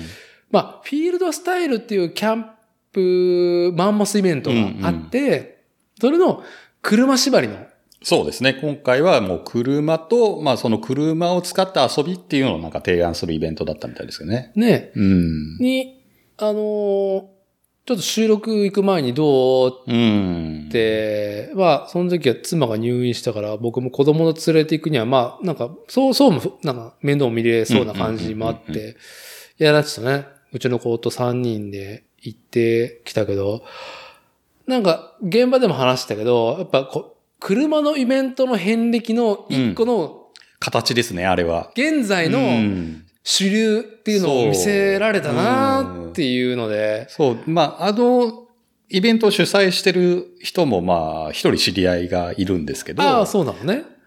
まあ元はその人ももうバリッバリのカスタムカーを乗ってる人だったんですよ。うんうん、うん。まあ、それがやっぱ、その方もやっぱ家族ができて、はいはいはい。で、まあ家族と、まあ、何かをやろうと思った時に、まあカスタムカーでは遊べないっていうところで、まあそのキャンプっていうところの遊びを取り入れるにあたって、普通のハイエースではなくて、うん。やっぱりそのアメリカで走ってるっていうところの車を使って遊ぶっていうのを提案し始めたのが、スタートだとは思うんですけど、うんもう本当に、なんで最初、フィールドスタイルとかっていうイベントがスタートした時も、はい。まあここまで跳ね上がるっていうのは僕もわ思ってなかったですけど、今じゃもうもう本当にマンモスイベントで、マンモスイベントだよねう。んもう本当に入って、ね、なんか物を買おうにしてもはい買えないぐらいな感じまで膨れ上がってるので、うん。まあそれがね、こ一個の車っていうカーイベントから派生してるっていう文脈がそこに一つあるっていうのは、ちょっとね、なんか感慨深いのは僕はありますけど。なんか、な さ、うんおじさんがか、なんかね、感慨深くなってるだけの話なんだけど、あ、なんか時代の遍歴見たなっていう、そうなんか究極だっうん、そうですね。だから、だようん。そのライフスタイルっていうのが、ね、出てきたっていうのが、まあ文化としてちゃんと根付いてきてるのもあるのかなっていう。うんままあ、その、世知がない状況を言うと、こう、人口比率で、うん。まあ段階の世代がもうすでにね、やっぱりもう60代そうですね。過ぎていて、これからの、でまあまあ、これがもう、ここ数年のメインのマスと言われるパイが多い商売になり得るのは僕たちの世代そうですね。長野世代ジュニアうん、で、そこに的を絞るとっていうところの一つの答えがビークルスタイルにあるようなうんキャンプうん、ライフスタイルとともにっていう提案で、まあでもなんかね、そのライフスタイルの提案も我々の財布からとても出ないような出ないですね。ゼロ1個じゃなくて2個ぐらい多いですもん。ねえ。なんかさ、会場で話したけどさ、あの、うん、なんだろう。片手がさ、うん50万じゃなくてさ、ね片手って500万。そうですね。スタートがそこですよね、みたいな、ね。両手で1000万ぐらい。あー1本が1000万っていうね、ようなセットアップだったもんね。ね。車でも1本じゃ足りないのあっそうですね。たもんね。まあでもね、そこの一本っていう形で提案されても、それでね、そこに動いてね、買ってこうって人がやっぱりいるっていうところが、ねえ、うん。なんかその、やっぱあの、その、なんだろう、えー会場で出店してる人たちの、やっぱ、出店費うん。っていうのも、なかなかあのゴージャスなようなと、まあまあ、高いと思いますけどね。うんなかなかであり、で、そう、フィールドスタイルと全然違ったのが、うん普通に俺たちが買えるものがあんまり置いてない。そうですね。小物がなかったですからね。確かにさ、あのーデニム売ってるとことかね、うん、ありましたよ。あったけどけど、なんか手軽な、こう、で俺たちの片手って言ったら5万円じゃん。もう頑張って5頑張って万ですよ。5000円って言ったところじゃん。そうそうそう片手を。5万円片手ぐらいなのがキャンプ用品じゃん。そうですね。もうなんかね、500万ぐらいの、いや、片手普通でしたからね。ちょっとびっくりしたよねうんなんか四駆、そう僕が西武市の現役やってた1996年、うん90年後半で、えーっと、なんだ、リフトアップ、ああ、そうですね。ハイラックスサーフで言うと180系で、そうですね。多かったですね。うん、で、まあ、80のランクルがステータスがあるもの、うん100が出る前だよね。うんで、まあ、なんていうの、どんだけ車高を上げたら、車高の高さは木ぐらいの高さぐらいの。そうですね。どうやって乗るんですか、この車みたいなね。そう。そうあのさ、車の、その、なんていうの、様式美として、どんだけ低くするか、どんだけ高くするかっていう、どっちかし。かなかった。うんっていう中で、なんかまあね、10、20代前半の金のない連中が、金のない連中が周りにいっぱいいる中で、今でも思い出す衝撃的な、あれはね、60のうんうんランクル。はい。あの、四軸とも、あの、リジット、はいはいはいリジット、リジットというか、あの、板バネですね。板バネのはあれのさ、これ、多分、ヤナッチにとか、あと、車触った人しか伝わらないことなんだけど、あの、こう、この字にね、下いに貼ってるじゃん。うんうんうんで、この字の上にあるから、うん車軸がね、うん。下にししつけちゃおうってやつね。さ、これ、ひっくり返して、下につけたら車高高くなるじゃん、つって、なんか、入れ替えてるやつの横を、あの、なんか、白々しい目で見てる俺たち、仲間たちっていうね。あの、全然車検、車検なんか整備してるね。整備したらね、そいつも。俺の車だからいいっしょ、みたいな、ね。車検するときに戻しちゃいいから、みたいな感覚で。ありましたね。そういうのさ、いや、それはもう逆に言えばもう車高下げるときはそれありましたから。ああ、なるほどね。そうだそうだ。逆付けで。そうそうあの、板バネ自体を、反ってる板バネ自体を逆につけるってね。ああ、はいはい。それを逆にしてね。はいそうそうそれすりゃ車高下がるでしょっていうね。そうそうそうそう。そういうのありましたから。あの、性能とかではなく、うんっていうね。もう見た目が大事なんで。あの、はいその、なんか、なんか、なんか、それがあるから、うんなんかカスタムリーフとかあったじゃん。あ、ありました、ありました。車高を上げるの、うんなんか、板まで増えてるだけで金払うのバカらしいなって正直思ってた。うん僕もあの、70のランクに乗ってる時期があったんで。なんか さ、そこが原風景にあるから、あんなにステータスになるものになるとは四駆っていうのが、そうですあの、ね。バカな乗り物あの、ーお、はいはい。あ。もう一つ待っとって。そう。あの、車高が高い車も、車高が低い車も、頭の悪いうん。カテゴリうー、ん。敬意を込めてね、うん。最高だろお前、頭悪いなっていうところだったのが、こんな敗訴になるとはね。そうですね。うもう今、ね、どちらかっていうと車高が低いっていうよりも、車高を上げて、もうタイヤもね、ブロックタイヤっていうマットテレーンのタイヤをは履かせてる車が、もう普通の中古車市場で普通に並んでるい。そう。っていうのが今の流れですよね。どんな車でもなんかそのスタイルが多いっていう？なんかね、うん。あの、マットトレーンのタイヤとかさ、うん。僕、その、金がないからつけてたから、そう、安いですからね。そう。もう今そうじゃないですか。普通のパターンのやつ買えないから、オールトレイン買えないから、そうそう。マットがバカみたいに1本、あ、これあマットだったらいいよ、1本、うん。あの、1万2000円で。すね。すごいボリュームのやつ買えたから、そうそうそう。まあね、あの、履いてた人とか、まあ使ったことがある人ならわかりますけど、あのタイヤ危ないですからね。あ雨の日とか。そう、すあの、泥を行くのはいける、いいですけどいいけど、ま普ず行かない。高速路では、もう、ロードノイズはでかいし、うん信じられないデカさじゃん、あれ。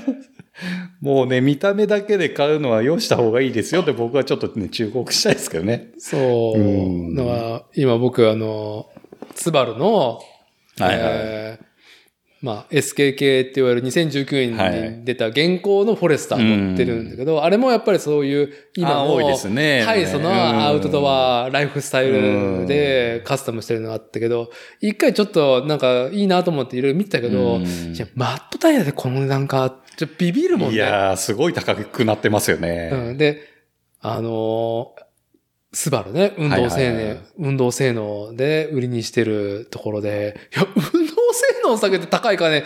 出すのってな、な、なんなの？ナンセンスですよ。な、な、なんなの？って。いや、純、純正の扁平率で、オールトレインのやつがさ、が一番いいじゃないっうんていう、そうなんですよ。ねやっぱ、ちょっとやっぱね、こう、ちょっとでもイオンがすると、こう耳がちょっと傾いてしまう方だから、もう嫌だなって思っちゃうところなんだけど、まあね、それは趣味思考なんで、いや、いいんですよ。いいと思いますけど、いいまあ、は使ったことがある人から言うとちょっとね、い。ってそいううね。そうそう。うん。これだってね、言ってしまえばその、こう、洋服でいうファッションでいうところの、その格好寒くないっていうのは、うんまあ、無粋ですよっていうことと、ね、同じですね同じだとは思うんだけど、うんうんうん、うん、やっぱ、え月並みですけど、車って人の命を預かるものであり、そうあの、なんですよ。道交法という法律上にのっとるものだから、まあどうなってもさ、そこに向き合ってきた人間としては、やっぱ気になってしまうね。性能が下がってるものが高いっていうのが。まあそうなるとね、まあ売られたものの状態で乗るのが一番いいですよ。はい、メーカーがね、最適解。誰でももうどんだけ研究したんですかっていうぐらい金かけて作り上げた車を乗るのが一番だあの、ぼやっとした車高も、はい。もうあれがベストだ。ベストなんですよ。本来だよね。本来はそうですね。いやー、まあでも本当に、なんだろう。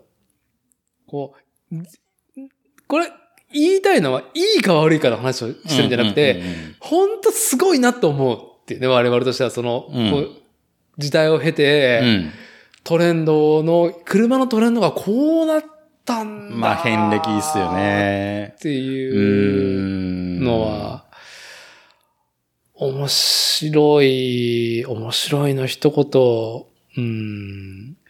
うん、まあいろいろ、やっぱりね、最初日本のその車好きの人たちがアメリカを追っかけて、うん。ね、アメリカで走ってる車っていうものを、まあどんだけ向こうのトレンドに近づけるかってはい。いうのがやっぱりずっと続いてきて、うん。で、まあ、日本の中では、まあ、それもちょっと落ち着いて、まあ、車は車で楽しむ人もやっぱり続いてはいるけども、うん。まあね、あとはライフスタイルをそこの中に取り組んで、取り込んでくる人もいてっていうので、まあ文化が一つでうん出来上がってるけども、アメリカはアメリカで日本の車がかっこいいっていうのがそのワイルドスピードっていうのはきっかけであったかもしれないけど、まあそれが今どんどん価値が上がってきて、はい日本の車をアメリカ人がね、買って持ってるっていうところまで、すごくアメリカで日本車がの価値が上がってるわけじゃないですか。うんう。ん。だからそのなんかね、文化というか、そういうのが、クロスオーバーじゃないですけど、うんなんかすごく進んできてるのかなっていうのは感じますけどね、最近は。いやー、あの、なんかね、うん。なんか嬉しいけど、うんやっぱ信じられないっていう方が、うん。あ僕が多分、高校生、中学生か高校生の80年代は、デトロイトうで、ん。アンチ、ジャパニーズね。アンチジャパニーズ、うん日本車叩き、うん。あの、デトロイトね、そうですね。もう、フォード買えと。フォードを買わなくなった代わりに、お前ら何日本車買ってんだって言って、うん90系のカローラとかを、なんか、叩きまくってましたよね。あの、ボンネットの上に乗って火つけたりとかしてる。燃えてましたねあのビジュアルを多分みんなね、あの、車好きじゃないと覚えてないと思う。そうですね。僕らそういう貿易摩擦っていうところが、ね、まあ当時はあったわけですからね。その、日本刀がリスペクトされるのはやっぱソニー市場っうん。ていうね、うん。千葉真一氏が、えっ、と、ビデオスタ、ビデオスターっていうかテレビスターってあった忍者としてね、あの、憧れとしてテレビのシーンである世代に響き始めたっていう文脈は、はなるほどとうん。思うんだけど、車に関しては貿易摩擦ね、ま、貿易摩擦ね、ほんとデトロイトでのあのね、うん日本車に火つけられまくってる絵っていうのが、ね結構さショックでしたね、あれはね。一瞬じゃなかったもんね。結構続いてましたよ。あのキャンペーン長かったよね。長かったと思います、あの当時ぶ、は。あの、うんニュースになる、日本でもっていう。だから、なんだろう、やっぱ日本人ってね、あの、ジャップ、ね黄色い猿っていうところで、卑下され、嫌われ、っていうだからその以降ですもんね、日本メーカーもアメリカに工場を作り始めたのが。うんうんううん。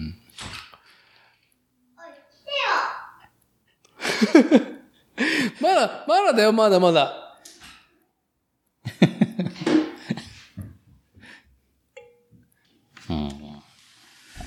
じゃあ、あの、まあ、後半というか、締めていく方向で、まあ、このポッドキャスト番組作例は、コアメンバーが愛知県大口町に工房を構えるはい。新服部製作所、服部深也と、まあ私と同じね、知多半島、チタフォルニアですよ。憧れですか？あ、そうだ、チタフォルニアの話だけちょっとしようか。そうですね。もうこれちょっと説明した方がいいですチタ。フォルニアね。あの、まあね、このハード、この、ポッドキャストの、あの、ハードリスナーだったらうん、覚えがあると思う、チタフォルニアでキャッキャしてる時があった回があるんですけども、ずいぶん前に。うんいや、ヤラッチは連れてったっけ？チタフォルニア。あ、もう散歩がてら行きましたよ。行ったよね。行ってます、行ってます。あもうの、いきなり現れますもん。あのね、カリフォルニア、そうそうカリフォルニア、カリフォルニア、もうここにはいなっていうところは、あの、そう、さっき、えー車およびね、あと住まいうん。も含めてのライフスタイルうん。を西海岸のテイストでどうだってうん。いう提案が始まったよねっていう、うんまあ、いい年になって、家族も作りっていうね、あの、往年のなんだろう、車で遊んできたっていうか、うん、まあ、90年代に成人を迎え、うん、その文化を遊んできた人たちが初体を持って家をってなった時に、その文脈でかっこいいとされるものの一個に車であり、住まいであるうん。っていう。チタフォルニアっていうね、まあ、どこが始めたんだっていうキャンペーンがあって、インスタだとやっぱ車なんだよね。はいはいはいはい。結構古いチタフォルニア。まあ、チタフォルニアってなん なんだっていうと、愛知県の、まあ私が住まう常滑とか南知多うん。とか、東海市よりも下かな？うん。半田うん。市、うん。阿久井とかね、ある中の、知多半島ね、本当伊豆半島の、どうだろう、5分のそうです1ねぐらいかなっていうところの、知多半島っていうのと、まあ、私が住まう常滑市が西海岸なんですよね。すね半島、南北に長い知多半島の、あの、ウェッサイウエストサイドですね。はい。あの、サンセットするうんウェスサイなんで、こう、衣装としてヤシの木とかが植えてあるとこ確かにありますと。はいはいはい。はい。でそこに、まあ、今日も話していたスポコン的なうん。日本車だったりとかアメ車をね、えーっと、走らせてドライブに来て、で、ヤシの木の下で、写真と、まあ、自分たち、キミキミの自分たちを撮って、ハッシュタグ、チタフォルニアってつける文化が ありますね。ああると。はい。いや、なんか、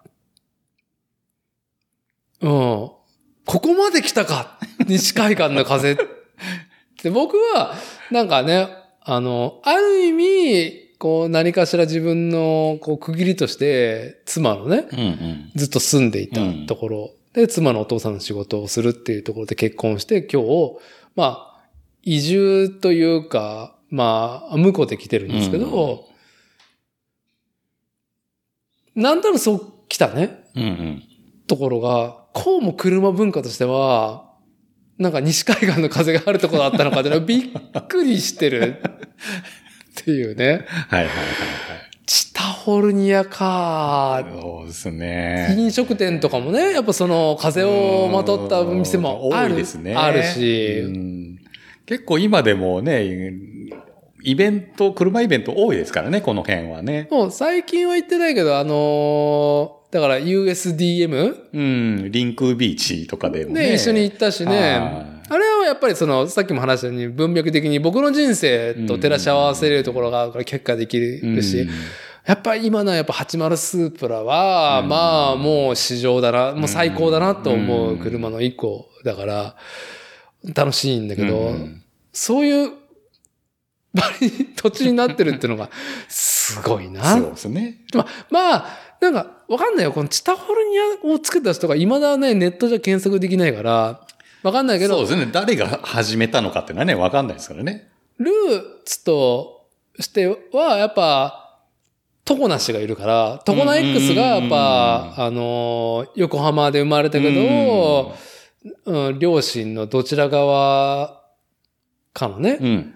あの、都合で、常滑に引っ越してきて、で、ファック田舎うん。で、うーんと、でも海があるから、なんかレペゼン西海岸で、西海岸の風をね、かアメリカの西海岸の風をねなんかその見せてくれた。うんうんうんあれあれだからアメリカンカーの文脈と一緒だよね。そうですね。と、なんだろう、強かったと思うに、名古屋、東海圏の東海圏では強かったですね。強い本当にうん。なんだろう、もうヒップホップっていうと、やっぱりゴリゴリでね、あの、ハイドロのアメ車。そうですね。ビキニの近づけない感じ、すごくしてましたもん。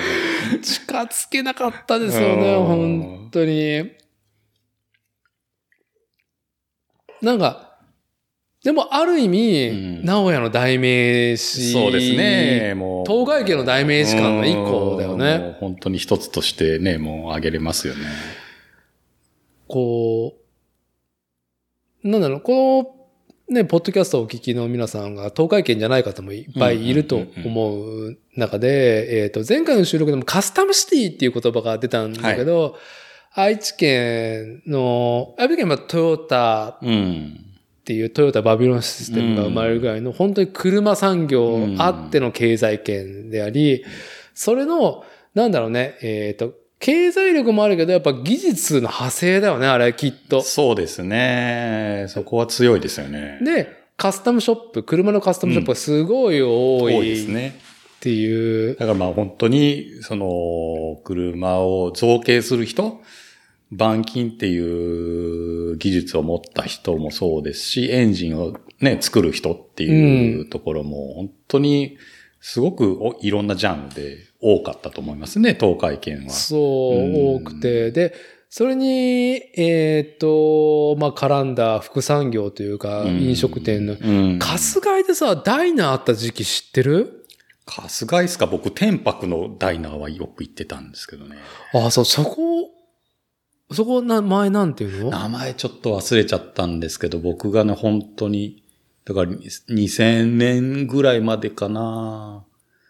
本当にビレバンの近くだったと思うんですけど、あ、だから、ビレッジヴァンガードがその文脈ないよね。そうですね。なんだかんだ一つ一つはそうですね、ビレバンは。やっぱ、うん。名古屋で生まれた理由っていうのは、うん絶対この車のカルチャー込みだよね、あれって。うんだって当時も、やっぱり車のメンテナンス誌うん。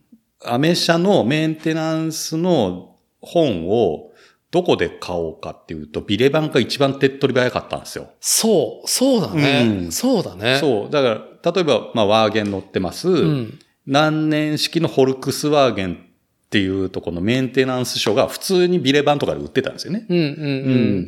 だからそういうとこで、ビレバンは車乗ってる人からもすごい近い存在でしたね。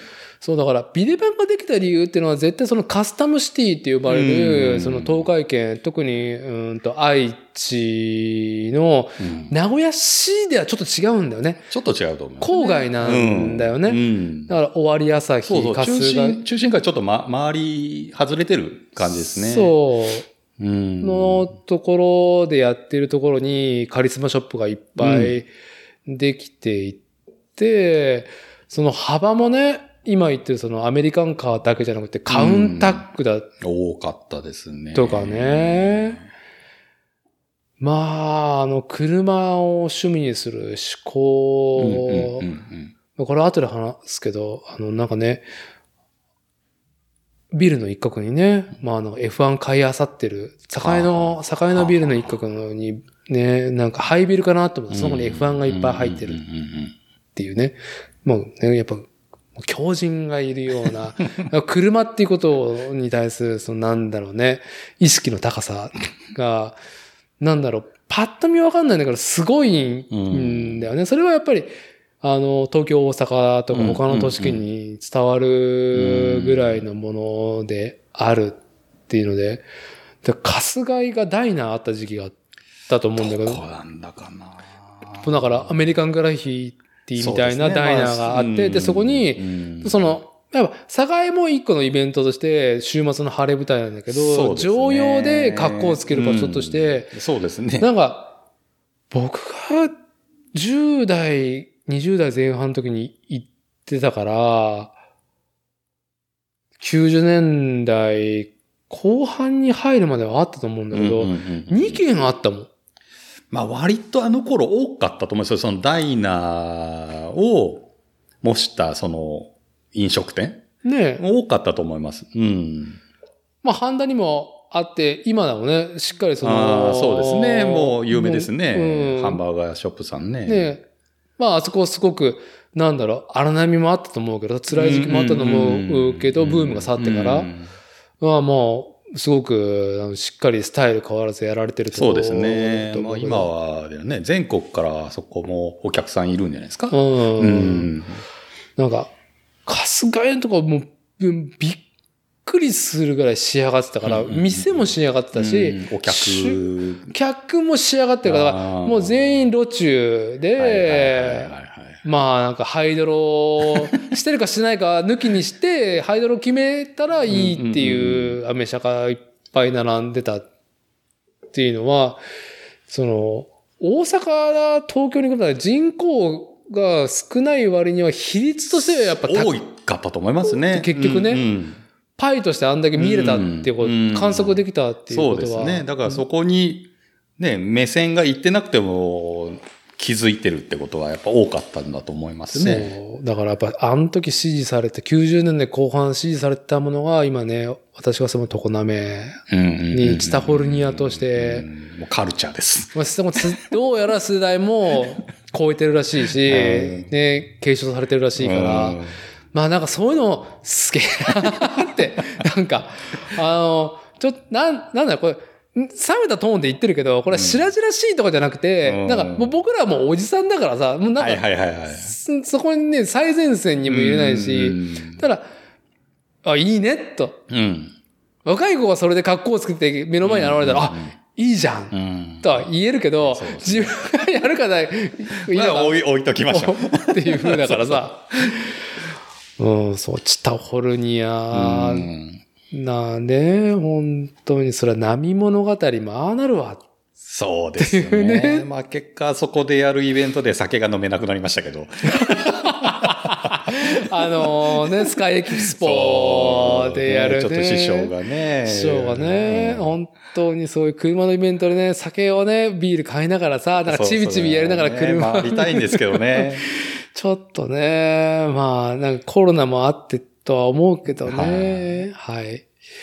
そうそう。まあ、ちょっとこのまま収録できるんだったら、あの、はいちょっと締めの方向で言うと、やっぱその僕らは自転車っていうものでつながりができてたんやなっちと。でも、その思考っていうのは今ずっと話してきうんたアメリカ西海岸の風をベースとして車の話だから、あのーやっぱその、カーティスはい。レトロテック。はまあそれを、まあ、伝来してきたサークルズい。はいっ。ていうことの話で、まあ締めていこうかなと思うんだけど、あのーやっぱり、名古屋の、えー自転車店サークルズ、うん今年で14年目か？みたいですね。そのぐらい経っちゃうんですね。ねえ。早いですね。ねうえ。ん。で、まあ、あのー小さな規模でやってるところからは僕は見てるんだけど、うんやっぱ当時から、なんだろう、うん、アメリカンカルチャー、自転車じゃなくて、うん。アメリカンカルチャーを感じれる自転車店だったわけじゃないですか。ヤナッチはサークルズっていうあのものにはどういうふうにフラッとこう思わず呼び寄せられて僕はですね、もうそれこそ最初の、まあ、サークルズっていうのを知る前に、知るきっかけとなったのが、それこそ車で繋がった、うんまあ、ピックアップトラックを乗ってて、知り合った人がいるんですけど、はいその子の結婚式。結婚式。はい結婚式に参列した時に、同じテーブルに、まあ、まあ、自転車界隈の人はわかると思うんですけど、ウェルダンのイノッチさああ、はんがたまたま隣だったんです。あ。あ、そはい。で、まあ、イノッチさんは、まあ、その、結婚する新郎とは、なんか、まあ、音楽とか、まあ、フェスとか、つながってったのかな？で、うんそれで、まあ、知り合いで、まあ、参列してたんですけど、まあ、そのテーブルで一緒になった時に、まあ、自転車で遊んでるよっていうのを、その席の中で話をしてて、う。うん。写真もなんかね、見せてもらったんですよ。それ何年ぐらいの話？それこそ2007年とかだからピストブームがもう、板金の1回目をやったぐらいです。だから、本当このに、最初のピストブームですよね。ピストブームでもう本当よほどアンテナ張ってる感性の高い人だけが引っかかってる時だよ、うん日本国内で言うと。うん。サークルズさんの多分1年目ぐらいはい。だと思うんですよね。はいその時に、まあ僕も通勤で自転車は乗ってたので、うんうん、ううんん。で、もう昔から自転車自体は好きだったし、うんえーそういう遊びあるんだっていう感じで、最初は聞いてたんですけど、うんで、その当時は僕もまあ前の収録でも話したようにスキーをずっとやってた時期がちょうどその頃なんですよね。はい。で、その冬の時期に、うん。ちょっと雪が全然降らなくて、はいはいはい。もう2月ぐらいにもうスキー場で滑れないぐらい雪が少なかった時があったんですよ。うんうんうんで、その時になんか体を動かすことなんかしたいなーって言った時に、いろいろ調べてたら、まあそのサークルズさんがネットで出てきて、うん吹き上げにあると。吹き上げ自体そう。ね、本当に。で、ちょっと覗いてみようかなって言って、ふらっと行ったのが最初なんですよ。で、そこで、まあ、いろいろ説明受けてて、あ、ピスト乗りたいなって思って、うんうんうんピストを買ったのが最初ですかね。うんうん。なるほどね。うん。だから、でも、なんだかんだ言って短いんだよね、あの吹き上げの本。2年とか3年いかないですよね。3年行ってない。二年ぐらいですよねだよね。なんか、掘ったて小屋そうそうそうそ感がある。頭ぶつける扉のところ。ガーンそうそう。つってね、なんか、いや、なんか、まあ怖かったんですよ、あそこの店。いや、普通に怖いでしょ。だっての、あの坂を吹き上げの方から登っていくと、うんはい。あの、みんな座ってビール飲んでるじゃないですか。夕方ね。そう。はい。超怖かったですもん。声かけれないですもん。そう。あその辺は、なんか、僕はやっぱ BMX カルチャーで慣れてたから、ああ、こっち寄りなんだっていうのが僕第一印象。そう。え、自転車ってこういうのっていう、もうギャップはすごかったですよ？初はギョッとするだろうね。ぎょっとしました。うん。うんはい、はい、はい。そうだ、だから僕は BMX が、やっぱり西海岸、だウエスサイ寄りの、が、うん。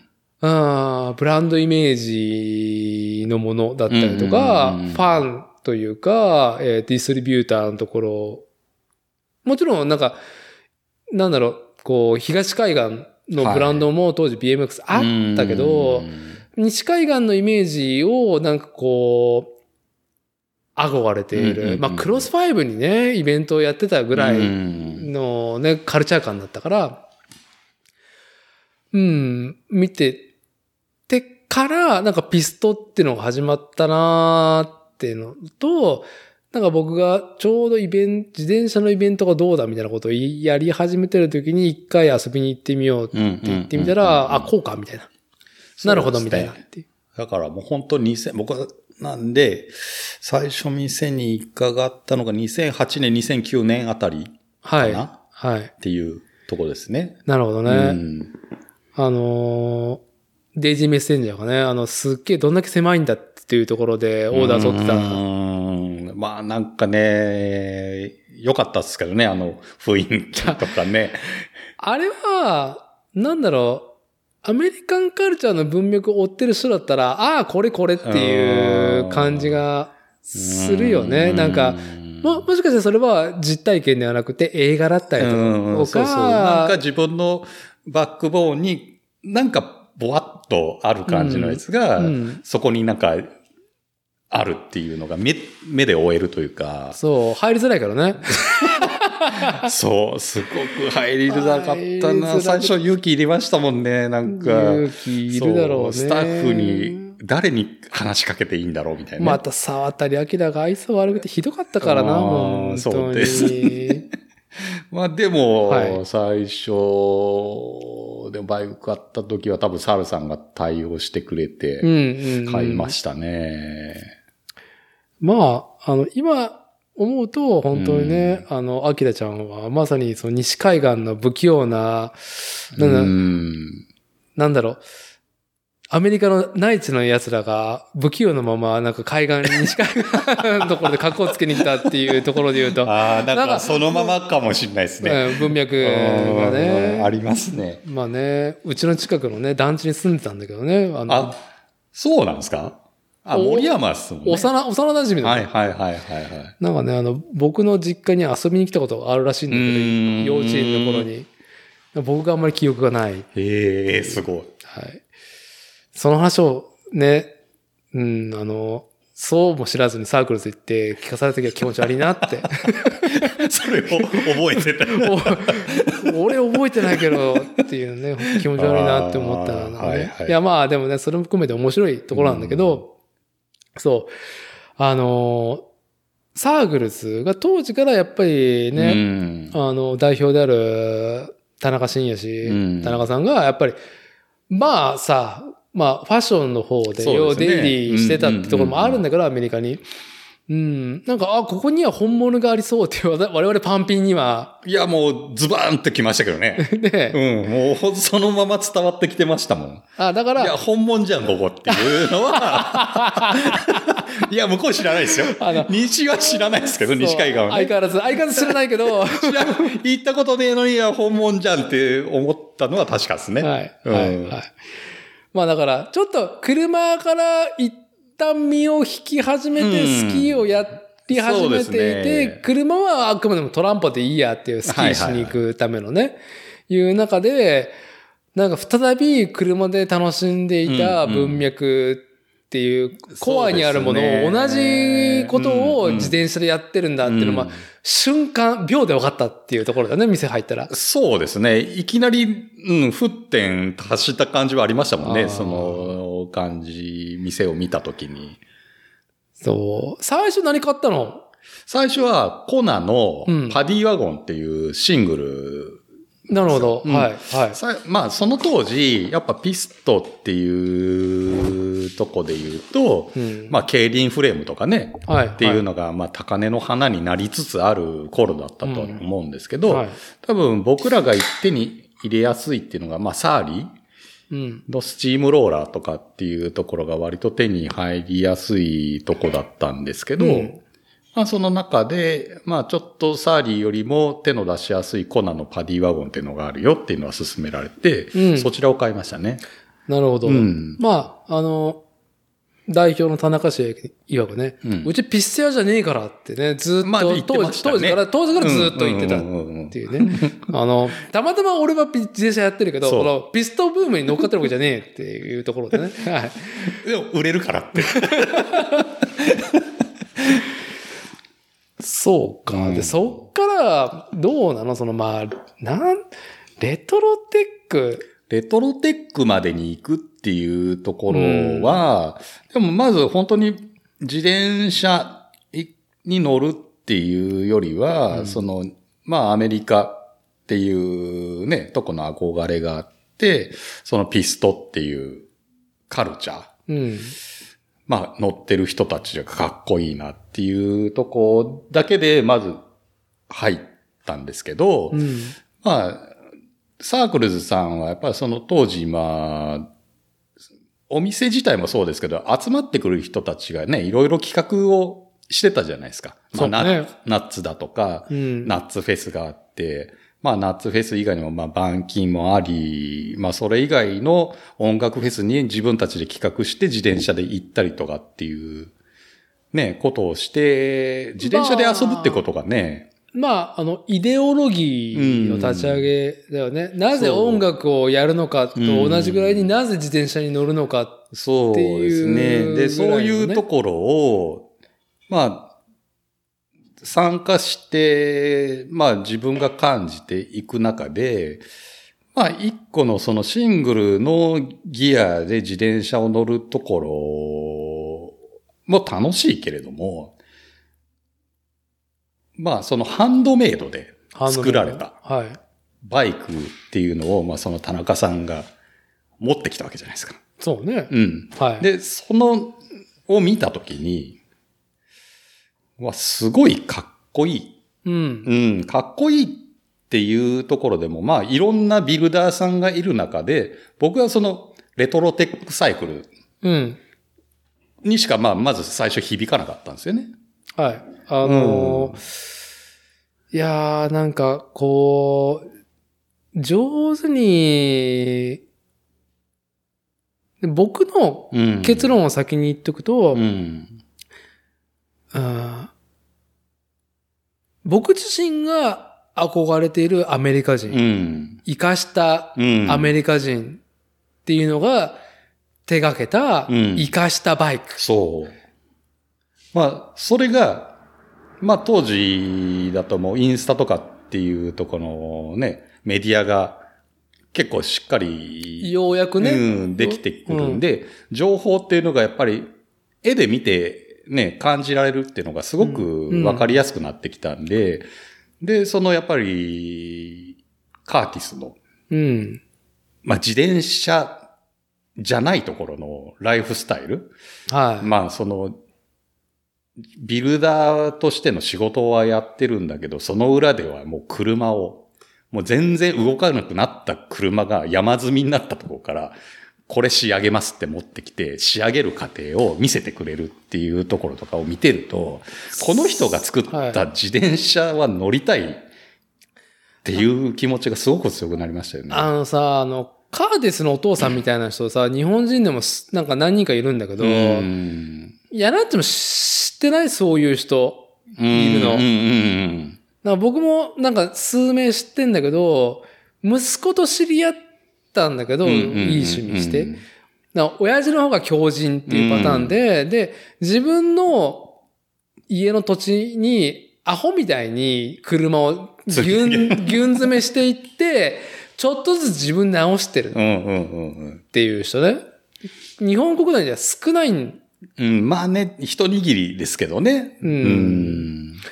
あのーなんかこう自転車カルチャーの話になってしまうんだけど、あの、高松健二氏っていう、うんあのー一世をね、まあ僕の中では、僕の中で一世を風靡したパンクキットっていう生かした男がいるんですけど、ライダーとしてうね。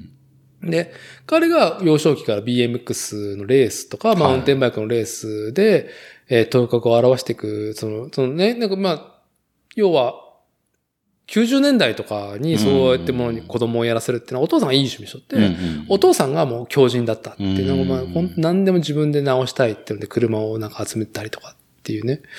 なんか、あの、実家見せてもらってっていう。でも、そういう人さ、やっぱ、いるし、なんか、中古車崩れの人たちってそういう人、ね、いるじゃん。なんか車集めちゃう人。いますいます。だから僕の周りでも86ばっかめ包み上げてる人いましたもん。ねえ。なんか、都心部にお住まいの方たちは何を言ってんだって話、話なんだけど、ねあなたがプラモデルを積み上げるように車を積み上げてる人が田舎にはいるんですよっていうね。まあその人にとってみれば1分の1のプラモデルですからね。そう。あのーそう。で、レトロテックのビルダーってブランドオーナーのね、あの、カーティス・イングルスの、まあ、西海岸、ナパだよね。カリフォルニアのナパに今日かまして、はいお父さんと一緒に暮らしてんのかあれは？よくわか暮らしてるような感じはしますけどね。お父さんと一緒に山のようにつまさった、あの、うん生かし、うん二人が生かしてると思ってる車を、ちょっとずつ直しては、あの、カーショーに出して、たまに売るみたいなことを、そうですね。まあ、でもそれがもう本当のアメリカ人の根本だと思うんですよ。DIY 精神ねそうそうそうそう。なんで溶接できるようになったのかうん、まあでもね、のそういうところもね、なんかやっぱりアメリカならではの話かなっては思いますけど。そう、だからヤナッチも。もあの、ハイドロの話だった。もともとはあのカルチャーは自分たちで、ああやってなんか、ビョイーンって高くなることを自分たちでできるようにしてるっていうのが、うんなんだろう、面白さだった。そこに価値化っていうよりか、これ、俺やって楽しかったっていうのを価値化かってるのが日本人だっていうところなんだけど、国内に、日本国内に持ってきて。あの、根幹だよね、なんか、DIY してる。うん僕の中で DIY って特攻野郎 A チームじゃなくて、なん、マクガイバーって知らない？ああ、あり、覚えありますよ。何でも窮地をうん。ちょっとしたもので、うん出し、出して。あれが結構ね、あ憧れアメリカ人の DIY 政治の根本になっていて、僕の中で。な自分で何でもやっちゃうっていうのすごいなっていうところで言う中で、そう、車っていうのはやっぱ企業体に属さないとそうやってね、触れないっていうのが日本の価値観。そうですね。なんか複雑で難しいものっていうのがやっぱり日本人の中では多分ね、常識というか、そう。まあ普通に皆さんが思うことだとは思うんですけどね。あ自転車に置き換えると、ちょっとうん。今電装品って増えてるけど、充電線とかうん。も、とかね。変、速機とかね。ね、いろいろあるけども、そもそも、アナログかつ、からる、うん。からくり、機械的構造のからくりでしかないものであるっていうのは、結構想像しやすいところそうですね。であるけど、車もそうだったんですよ。そうそうそうそうそう。本当にそこは全く変わらないと思います。自転車と、じゃあ車とってなっても、本当にそね、からくりっていうところでは、その仕組みがないとこういう動きはしませんよっていうものでしか成り立ってないですからね。結構、結構ね、目で見てわかるっていうとこそうろだよね。ですね。うん。で、話をその、レトロテックに戻すと、うんカリフォルニア西海岸のナパで、うんそうやって工房兼、お父さんとね、たまに車直してキャッキャしてるっていう、うん。あの、すごくナイスガイナイだよね。が、お父さんのたまに車直しながら作ってるうんフレームビルダー、あ自転車で、で、しかもそのビーチクルーザーっていうマウンテンバイクのルーツだよね。そうですね。今日、今日ちょっとこの話省くけど、うんね、1970年中盤に、その、マウンテンバイクっていうものが生まれた瞬間っていうのと、ビーチクルーザーが利用されたっていうルーツがあるけど、それをね、衣装というか、うんブランドイメージにそのまま持ってきてるものが、目で見てフレーム見て伝わるし、ね。その男の話を聞いたらさ、まあ、これしかないよねって。俺が買う自転車はこれしかないって思いましたもん。ねしかもその元、あの、空軍に属していて、うん。10代の、10代の頃だったっけ、ですかね。ねうん。ヘヘリの、なんかメンテナンスかなんかのあれですそう。で、そこでいろんな免許を取っていく中で、うん。溶そうそうそう接、いろんな、いろんな材質の溶接ができるようになった鉄からアルミからチタンからみたいなことをね、もちろん、もう軍用品っていうのは最先端だから、っていうストーリーを聞くと、まあ、俺が憧れてるアメリカ人は、カーテスだろっていう ね。そう。あのーまあね、それでね、まあ、最終的には僕もあのー一台ね、譲ってもらったっていうそうですね。まあちょっと、いや、ラッチはやっぱ体がね、あの、やっぱりだいぶ、あの、レッスンをしないといけないっていう中で、あの、買い、買いすぎた自転車をちょっと整頓しないといけないっていう、ついかどう、どうですかと。そう、つい買ってしまった自転車ってね、あの、レトロテックのマウンテンバイク、ね、まあそうも乗らないうちにそういう話だったから、じゃあ俺買うよ、みたいなっていうね、いうところで、やっぱりなんか、一個のね、うん、サークルズ、まあ今だったら輸入代理店部門のシムワックスが提案するところの、オリジナルのブランドね、もちろうん新服部製作所がやってるドッポシリーズだったりとか、ドッポもビルターさ、あの、限ってないからさ、そうですね。シンくんだけじゃないからな、あのプロダクトは。もちろん西海岸、西海岸のビルダーに任すので。そうですね。やってもらってるのもありますね。で、まあ、本当に今日は話はしないけど、クリス・キングっていう、うん。あの、自転車のうね、ん。まあ、パーツおよびフレームやってた時期もある、本当に、なんだろうね、マウンテンバイクっていう歴史を、なんだろう、テキストじゃなくて、生き字引でちゃんと、しかも産業としてやって、そうですね。まあ、スモールだよね。うん。そう大きくはないサイズでやりきっていたうん。人たちがいてっていうのは、でも今の話は、その、繋がっていて、カーティスと仲がいいんだよ。うん。まあ、あの辺キャッキャしてるんだよね。うん。まあナーブスっていうのはこのうんポッドキャストでよくあのノースアメリカンバイクショーっていうのが出てくると思いますけど、そこでやっぱかっこいいクルー、そうですね。それぞれみんなブランド持ってんだけど、うんでもなんかそこ一体のファミリー感が。ファミリー感。ああのファミリー感一体と、まあ、あの、田中伸也氏ー、サークルズの田中伸也氏がやっぱり密になって、うん。まあいい温度感を日本に、逆に日本そうですね。のまあ、あの、なんだろう、工業製品としての日当だったりとかうん逆輸入したりっていう、なんか、キャッチボールがあるうん中でね、まあいいものを僕たちはファンとして見せられてるんだけど、カーティスはやっぱ強いよなと思うよね。強いですよ。本当うに。んやっぱ元軍人ってのはずるいよね。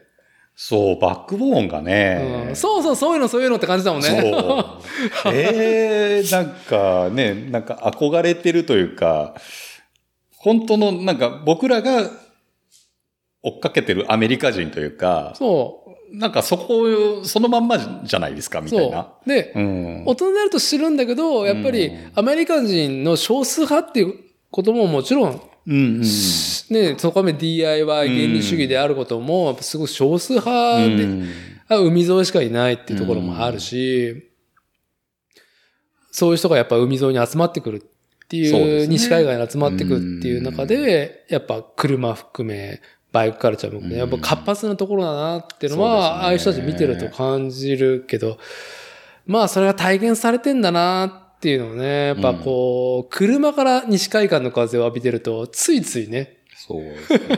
追っかけたくなっちゃうんですよね。ねそう。いやー、これは本当にね、うん。なんだろう。なんつったらいいんだろうね。うーん。これだいぶ文脈って言葉が便利な言葉になっうん。てるんだけども、えーっと、やっぱブランドってやっぱその、なんだろう、歴史とか、歴史と共に生きてきた経験があるからこそいいと思えるわけであって、なんか、誰しもにいいっていうものは逆に僕たちは追ってないから、ああ、そうかもしれないですね。だから、うん、あの、他人に進めるのが難しい上に他人に進める気があんまりないんだよね。これ、そう、あわかりますね。これ。別にそうですね。他人にこれいいよっていうのはね、うん別に自分の中でないですもんね。まあ事故が起きるだけじゃん。そうそう。価値観のイデオロギーの違いでさ。そうそうそうだから、うーん、なんかね、同じ趣味な人がね、あの、相当されるっていう意味では、うんサークルズっていうのが生まれ、だ僕とヤナッチが知り合えたっはいていうのは、車からじゃなくて自転車かそうらっですね。ていうのは、うん、まあ今日、と前回ずっと話してることの核にあるものが自転車っていうものに。置き換えではないんだよね。なんか同列だもんね。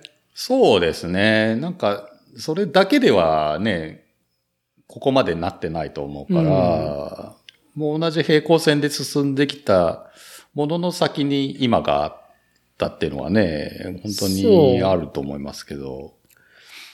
なんか、うーん。そう、これは、なんかさ、あの、こういう話の難しいところは、うんなんか、おすすめですとかさ、うん。言いにくいし、うん。だって、自分が好きなだけですもん。そう。そう。うん。だから他人に勧めるどうのこうのじゃないから。そう、だからここまで聞いてもらってる方ね、ねもうなんか、ムフムフってしてる人は、うん、まあ、まあ、もうそれをね、求めてもらえればいいし。そそう。う。で、うーん。なんか、でもこ僕個人の課題でもあるんだけど、うん。これって課題というか、うーん、なんか、やっぱりさ、うん、今さ、俺たちが楽しめればいいじゃんって話してるわけじゃん。これ、はいはいはいこれって、うちへ、うちへのね。うんでも、いいものだっていうふうに信じてるからこそ、やっぱ外に波及してもらいたいものじゃん。うん。まあ、終わってもらいたくないですからね。そう。うん続いて、続けてもらうには、やっぱ世代は変わって、うんもう、言ってしまえば僕らは最前線にいないからさ。そうですね。だからその後追っかけてくれる人がやっぱりどこかにいないと続かないことですからね。じゃあ、この良さをどうさ、伝えるかで、うんなんか、難しいよねっていうところで言うと、もしかしたら、あの、フィールドスタイルの別にのビークルスタイルで、まあそうですね。録出店をして。してる人たちの、なんだろう。まあ、あそこに60があった意味うん。があるとのかなこですね。とも思う。ん確かにそうですね。でもそれができてるっていうのが、そういうことですもんね。車はやっぱそこが、な俺らは、うん。なお金だけの話って言うと買えないとかう、んそんなに高くなったぐらいのことを言うけど、価値は分かってるう。ん、わかる。買えないけどね。買えないけど。うんすごいいいと思うよ。うんでも買えないっていうだけであって。あのーそこはやっぱ車文化ってやっぱ経済規模としてはやっぱ大きいから、すごい進んでるなって思うものね。まあでもね、本当にそういうとこで言うと自転車とか、まあね、趣味人口ってまあどんどん増えてきてるとは思いますけど、やっぱりああいうイベントに行くと、うん。規模はね、一番そのアウトドア趣味で言うとちっちゃいですもんね。そうね。うん。本当にキャンプ、釣りとかね、いろいろフィールドスタイルさんでも出てますけど、やっぱり一番人が集まってないってなると、やっぱ自転車のブースのとこって人いないですもんね。そう、やっぱ、うんさあ、あのーちょっとやっぱ、スケール感がう、ん。ちょっと違うからう、ん僕は並べちゃいけないなそうですね。同じブーベースのとこでってことですね。だから、ビークルスタイルでもさ、なんか、マジかっとって言ってたサンタクルーズサンタクルーズのさ、あれ、いくらするんですかってやつね。見たことないようなうん e バイクのフルフルサスのはいあの100万オーバーのねはい。まあ、車があれ、タンドラ、タンドラでしょうね。現行のタン現行のタンドラだけど、原型とどめてなかったですよ。のやつの、ね、あの、ヒッチとか、あとが、なんか、そういうキャリアかに積むんだったら、まあ、十何万じゃないダメでしょみたいなそうですね。感覚だと思うのね。うんうんうんでも自転車サイドから見たと、ギョッとするようなものが積んだって、ね。初めて見たわーって思いながら、うんうんでも、それが、なんだろう、自転車ファンとして地続きかっていうと、別になってしまうから、なんだろう、じゃあ、サーリーとか、オールシティとか、もっと、なんだろう、低価格のものっていう風になると、うん。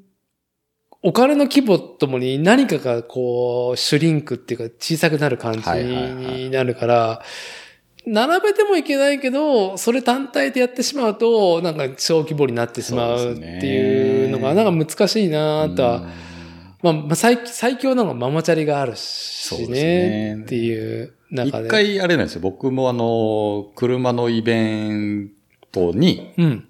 まあちょっとシムさんの力借りまして、自転車を展示した時がありまして、ああ、あの、あの、かっこいい、あの、車乗ってる時、あの、マツダのマツダのピックアップ乗ってる、はいまあそれ主催者側から、まあ本当に自転車をちょっと展示してほしいって依頼があって、やっぱ並べたんですが、やっぱりね、前素通りですもんね。うん。なんか、クロスオやっぱそこら辺はライフスタイルっていうところの提案になるけど、そこのライフスタイル見てる人たちの、なんか単価が違う。そうそうそう。でもね、割とそのイベントを主催してる人の周りで、クラストバイク、うん、はい。あれ乗ってる人は多いんですよ。あ、そうなんだ。うん多分ね、サークルさんじゃないとこで買ってるような感じはするんですけど、うん本当トレーラーになんかクラストバイク乗っけてる人とかが割といたりするんで、まあなんかその辺でも乗ってるのはないですね。単に乗っけてる、車に乗っけてる絵になってるって終わっちゃってる感が多いから。うんうんまあ、なんか、その、リアルな実像としてね。うんまあ、だから僕らが今、再三キャッキャ言ってた、その、レトロテックのカーティス・イングレス、まあ、乗るからさ。そう。あのナーブスでかっこいいロックスターのフレームビルダーは乗って黙らしてるってところがあるんだね。乗って作って黙らしてるっていうね。そうそう、そういうの見たかったっていうね、俺たちはね、ファンとしては。そうですね。そうですよね。だから、日本ってやっぱ、やっぱそこって憧れのところに置いておきがちじゃない？うんうんうんうんうん。か、外人がやってることにしがちだから。うん、なんかね、なかなか、まあいいんだけどね、それはそれでさ、うんあのキュレーションっていうなりわいがなってるから、まあいいんだけど、うん。はい。まあ、車もね、車もね、自転車もいいよっていう。西海岸の風はね、俺たち日本人だけど本当いいからっていう。そうですよ。行ったことないけど。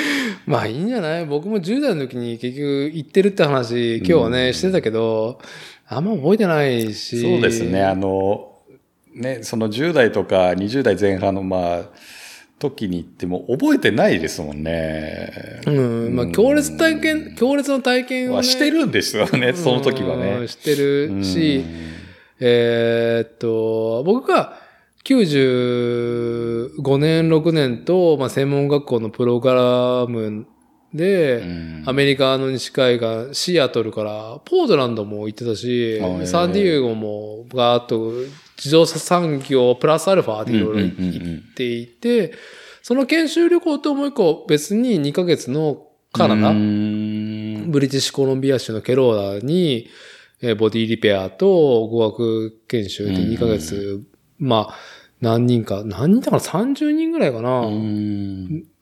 で、まあ、あの、希望者募って、まあ僕は親に頼んで、60万お願いします。うん。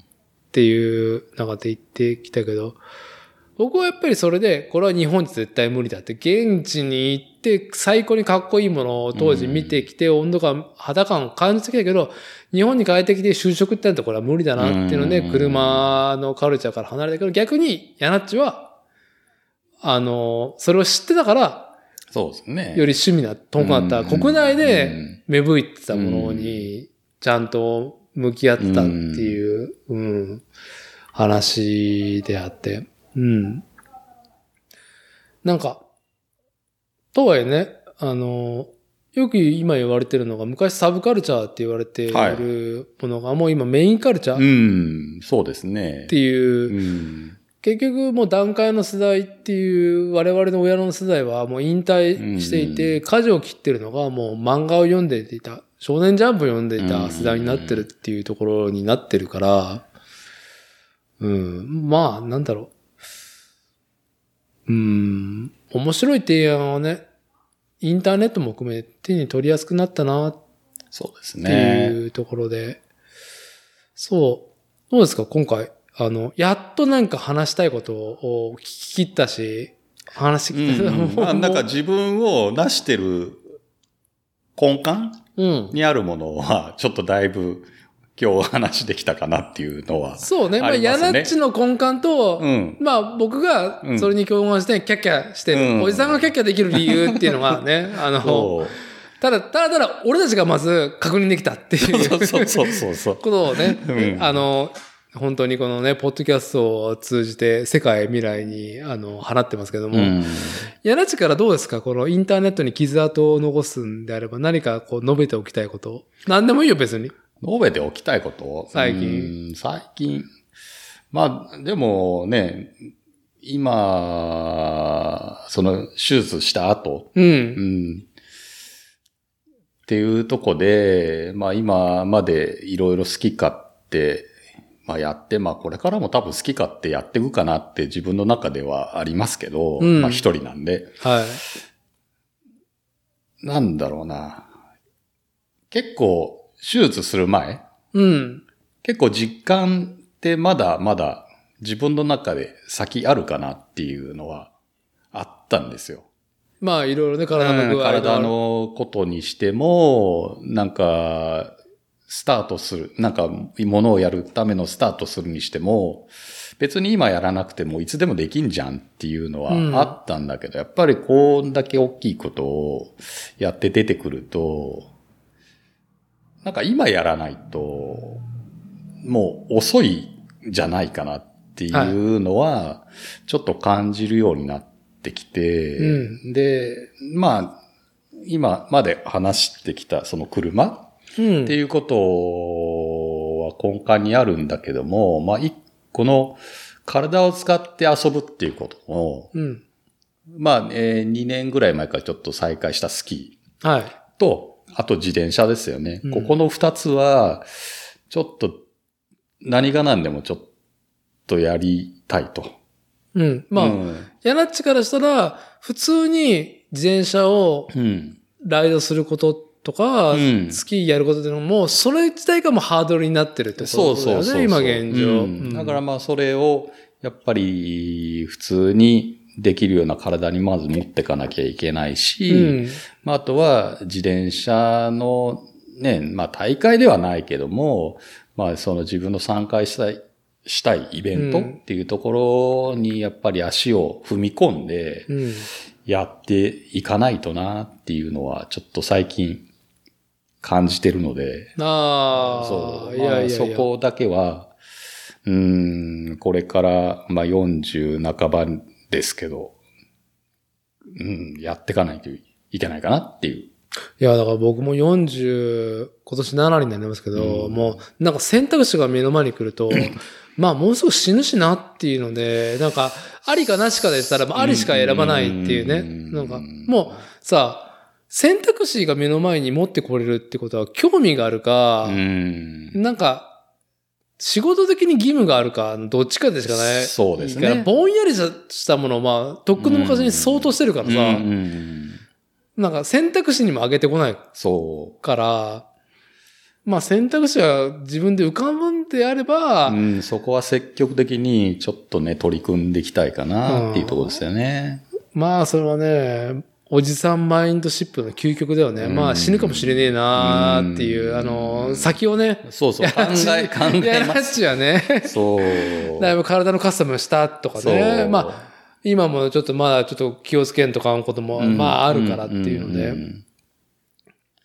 まあね、実感はね、有限ですよと。皆さんに言いたい。そう、有限なんですよ。そ当に。びっくりするわっていう。う。そう。だからね、まあ、40代の僕ら世代もそうですけど、やっぱ若い子たちに特にそれを思ってなんか遊んでもらいたいですけどね。そうね。そうそうそう。なんか別に僕ら、まあ僕が特に20代の頃そうでしたけど、まあ後先考えずにその車っはい。ていうところに金ぶっ込んで、金ぶっ込んで。そうそうそうそう。借金作りながらも遊んでた時期もあったんで、はい。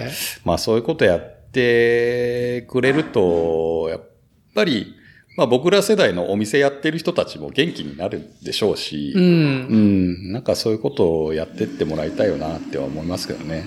ああ、そう、一個言えるのは、だから、ヤナッチからしたらさ、だから、ヤナッチが好きなものにうんもちろん当然、うん10代から20代金をよりうん。ね、前のめりで、まあレトロテックを何台も買ってるじゃん、もうまあぶっ込んでまあるわけじゃんぶっ込んでますけどね。で、それが、うん。ちょっとね、事情があって離れてしうんうまっん、て、で、なくなってしまうと本当に悲しいじゃん。そうですね。そこで後悔しても戻ってこないですから。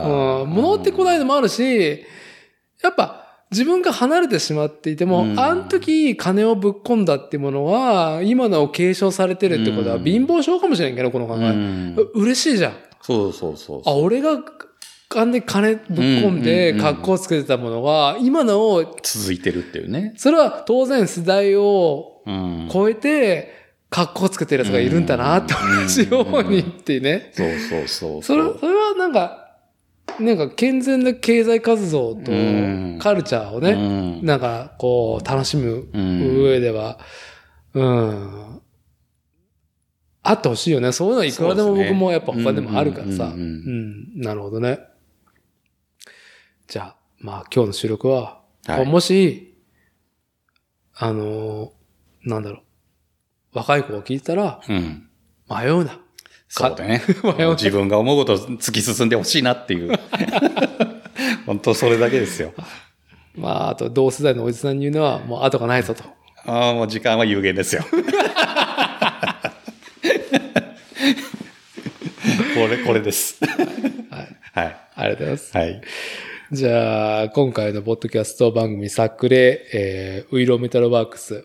まあ、あの、機械加工、本当カスタムについてはね、仕事も、プライベートも、自分の体自身も、すごく向き合ってきたおじさんが。提案できることはいろいろありますから。相談していただければ。はい。まあ、現場でね、だいぶね、酒を飲んでうるちょろできるようになったからね。はい。いろいろね、まあこれ聞いてる、まあ友達関係も誘っていただければ、あの伺いますのうん、で、あの、そんなにハードに飲めないけど、飲めるようになったよって、ですねぐらいで。軽く声かけていただければいいかなと思ってます。はいまあちょっとね、あの、今日やっぱはしょってることもいっぱいあるんで、まだちょっとこのポッドキャスト番組にあの、はい参加してくれればありがたいですっていうところで。はい。じゃあ、今回は以上となります。やなちゃんありがとうね。ありがとうございました。はい、ありがとうございました。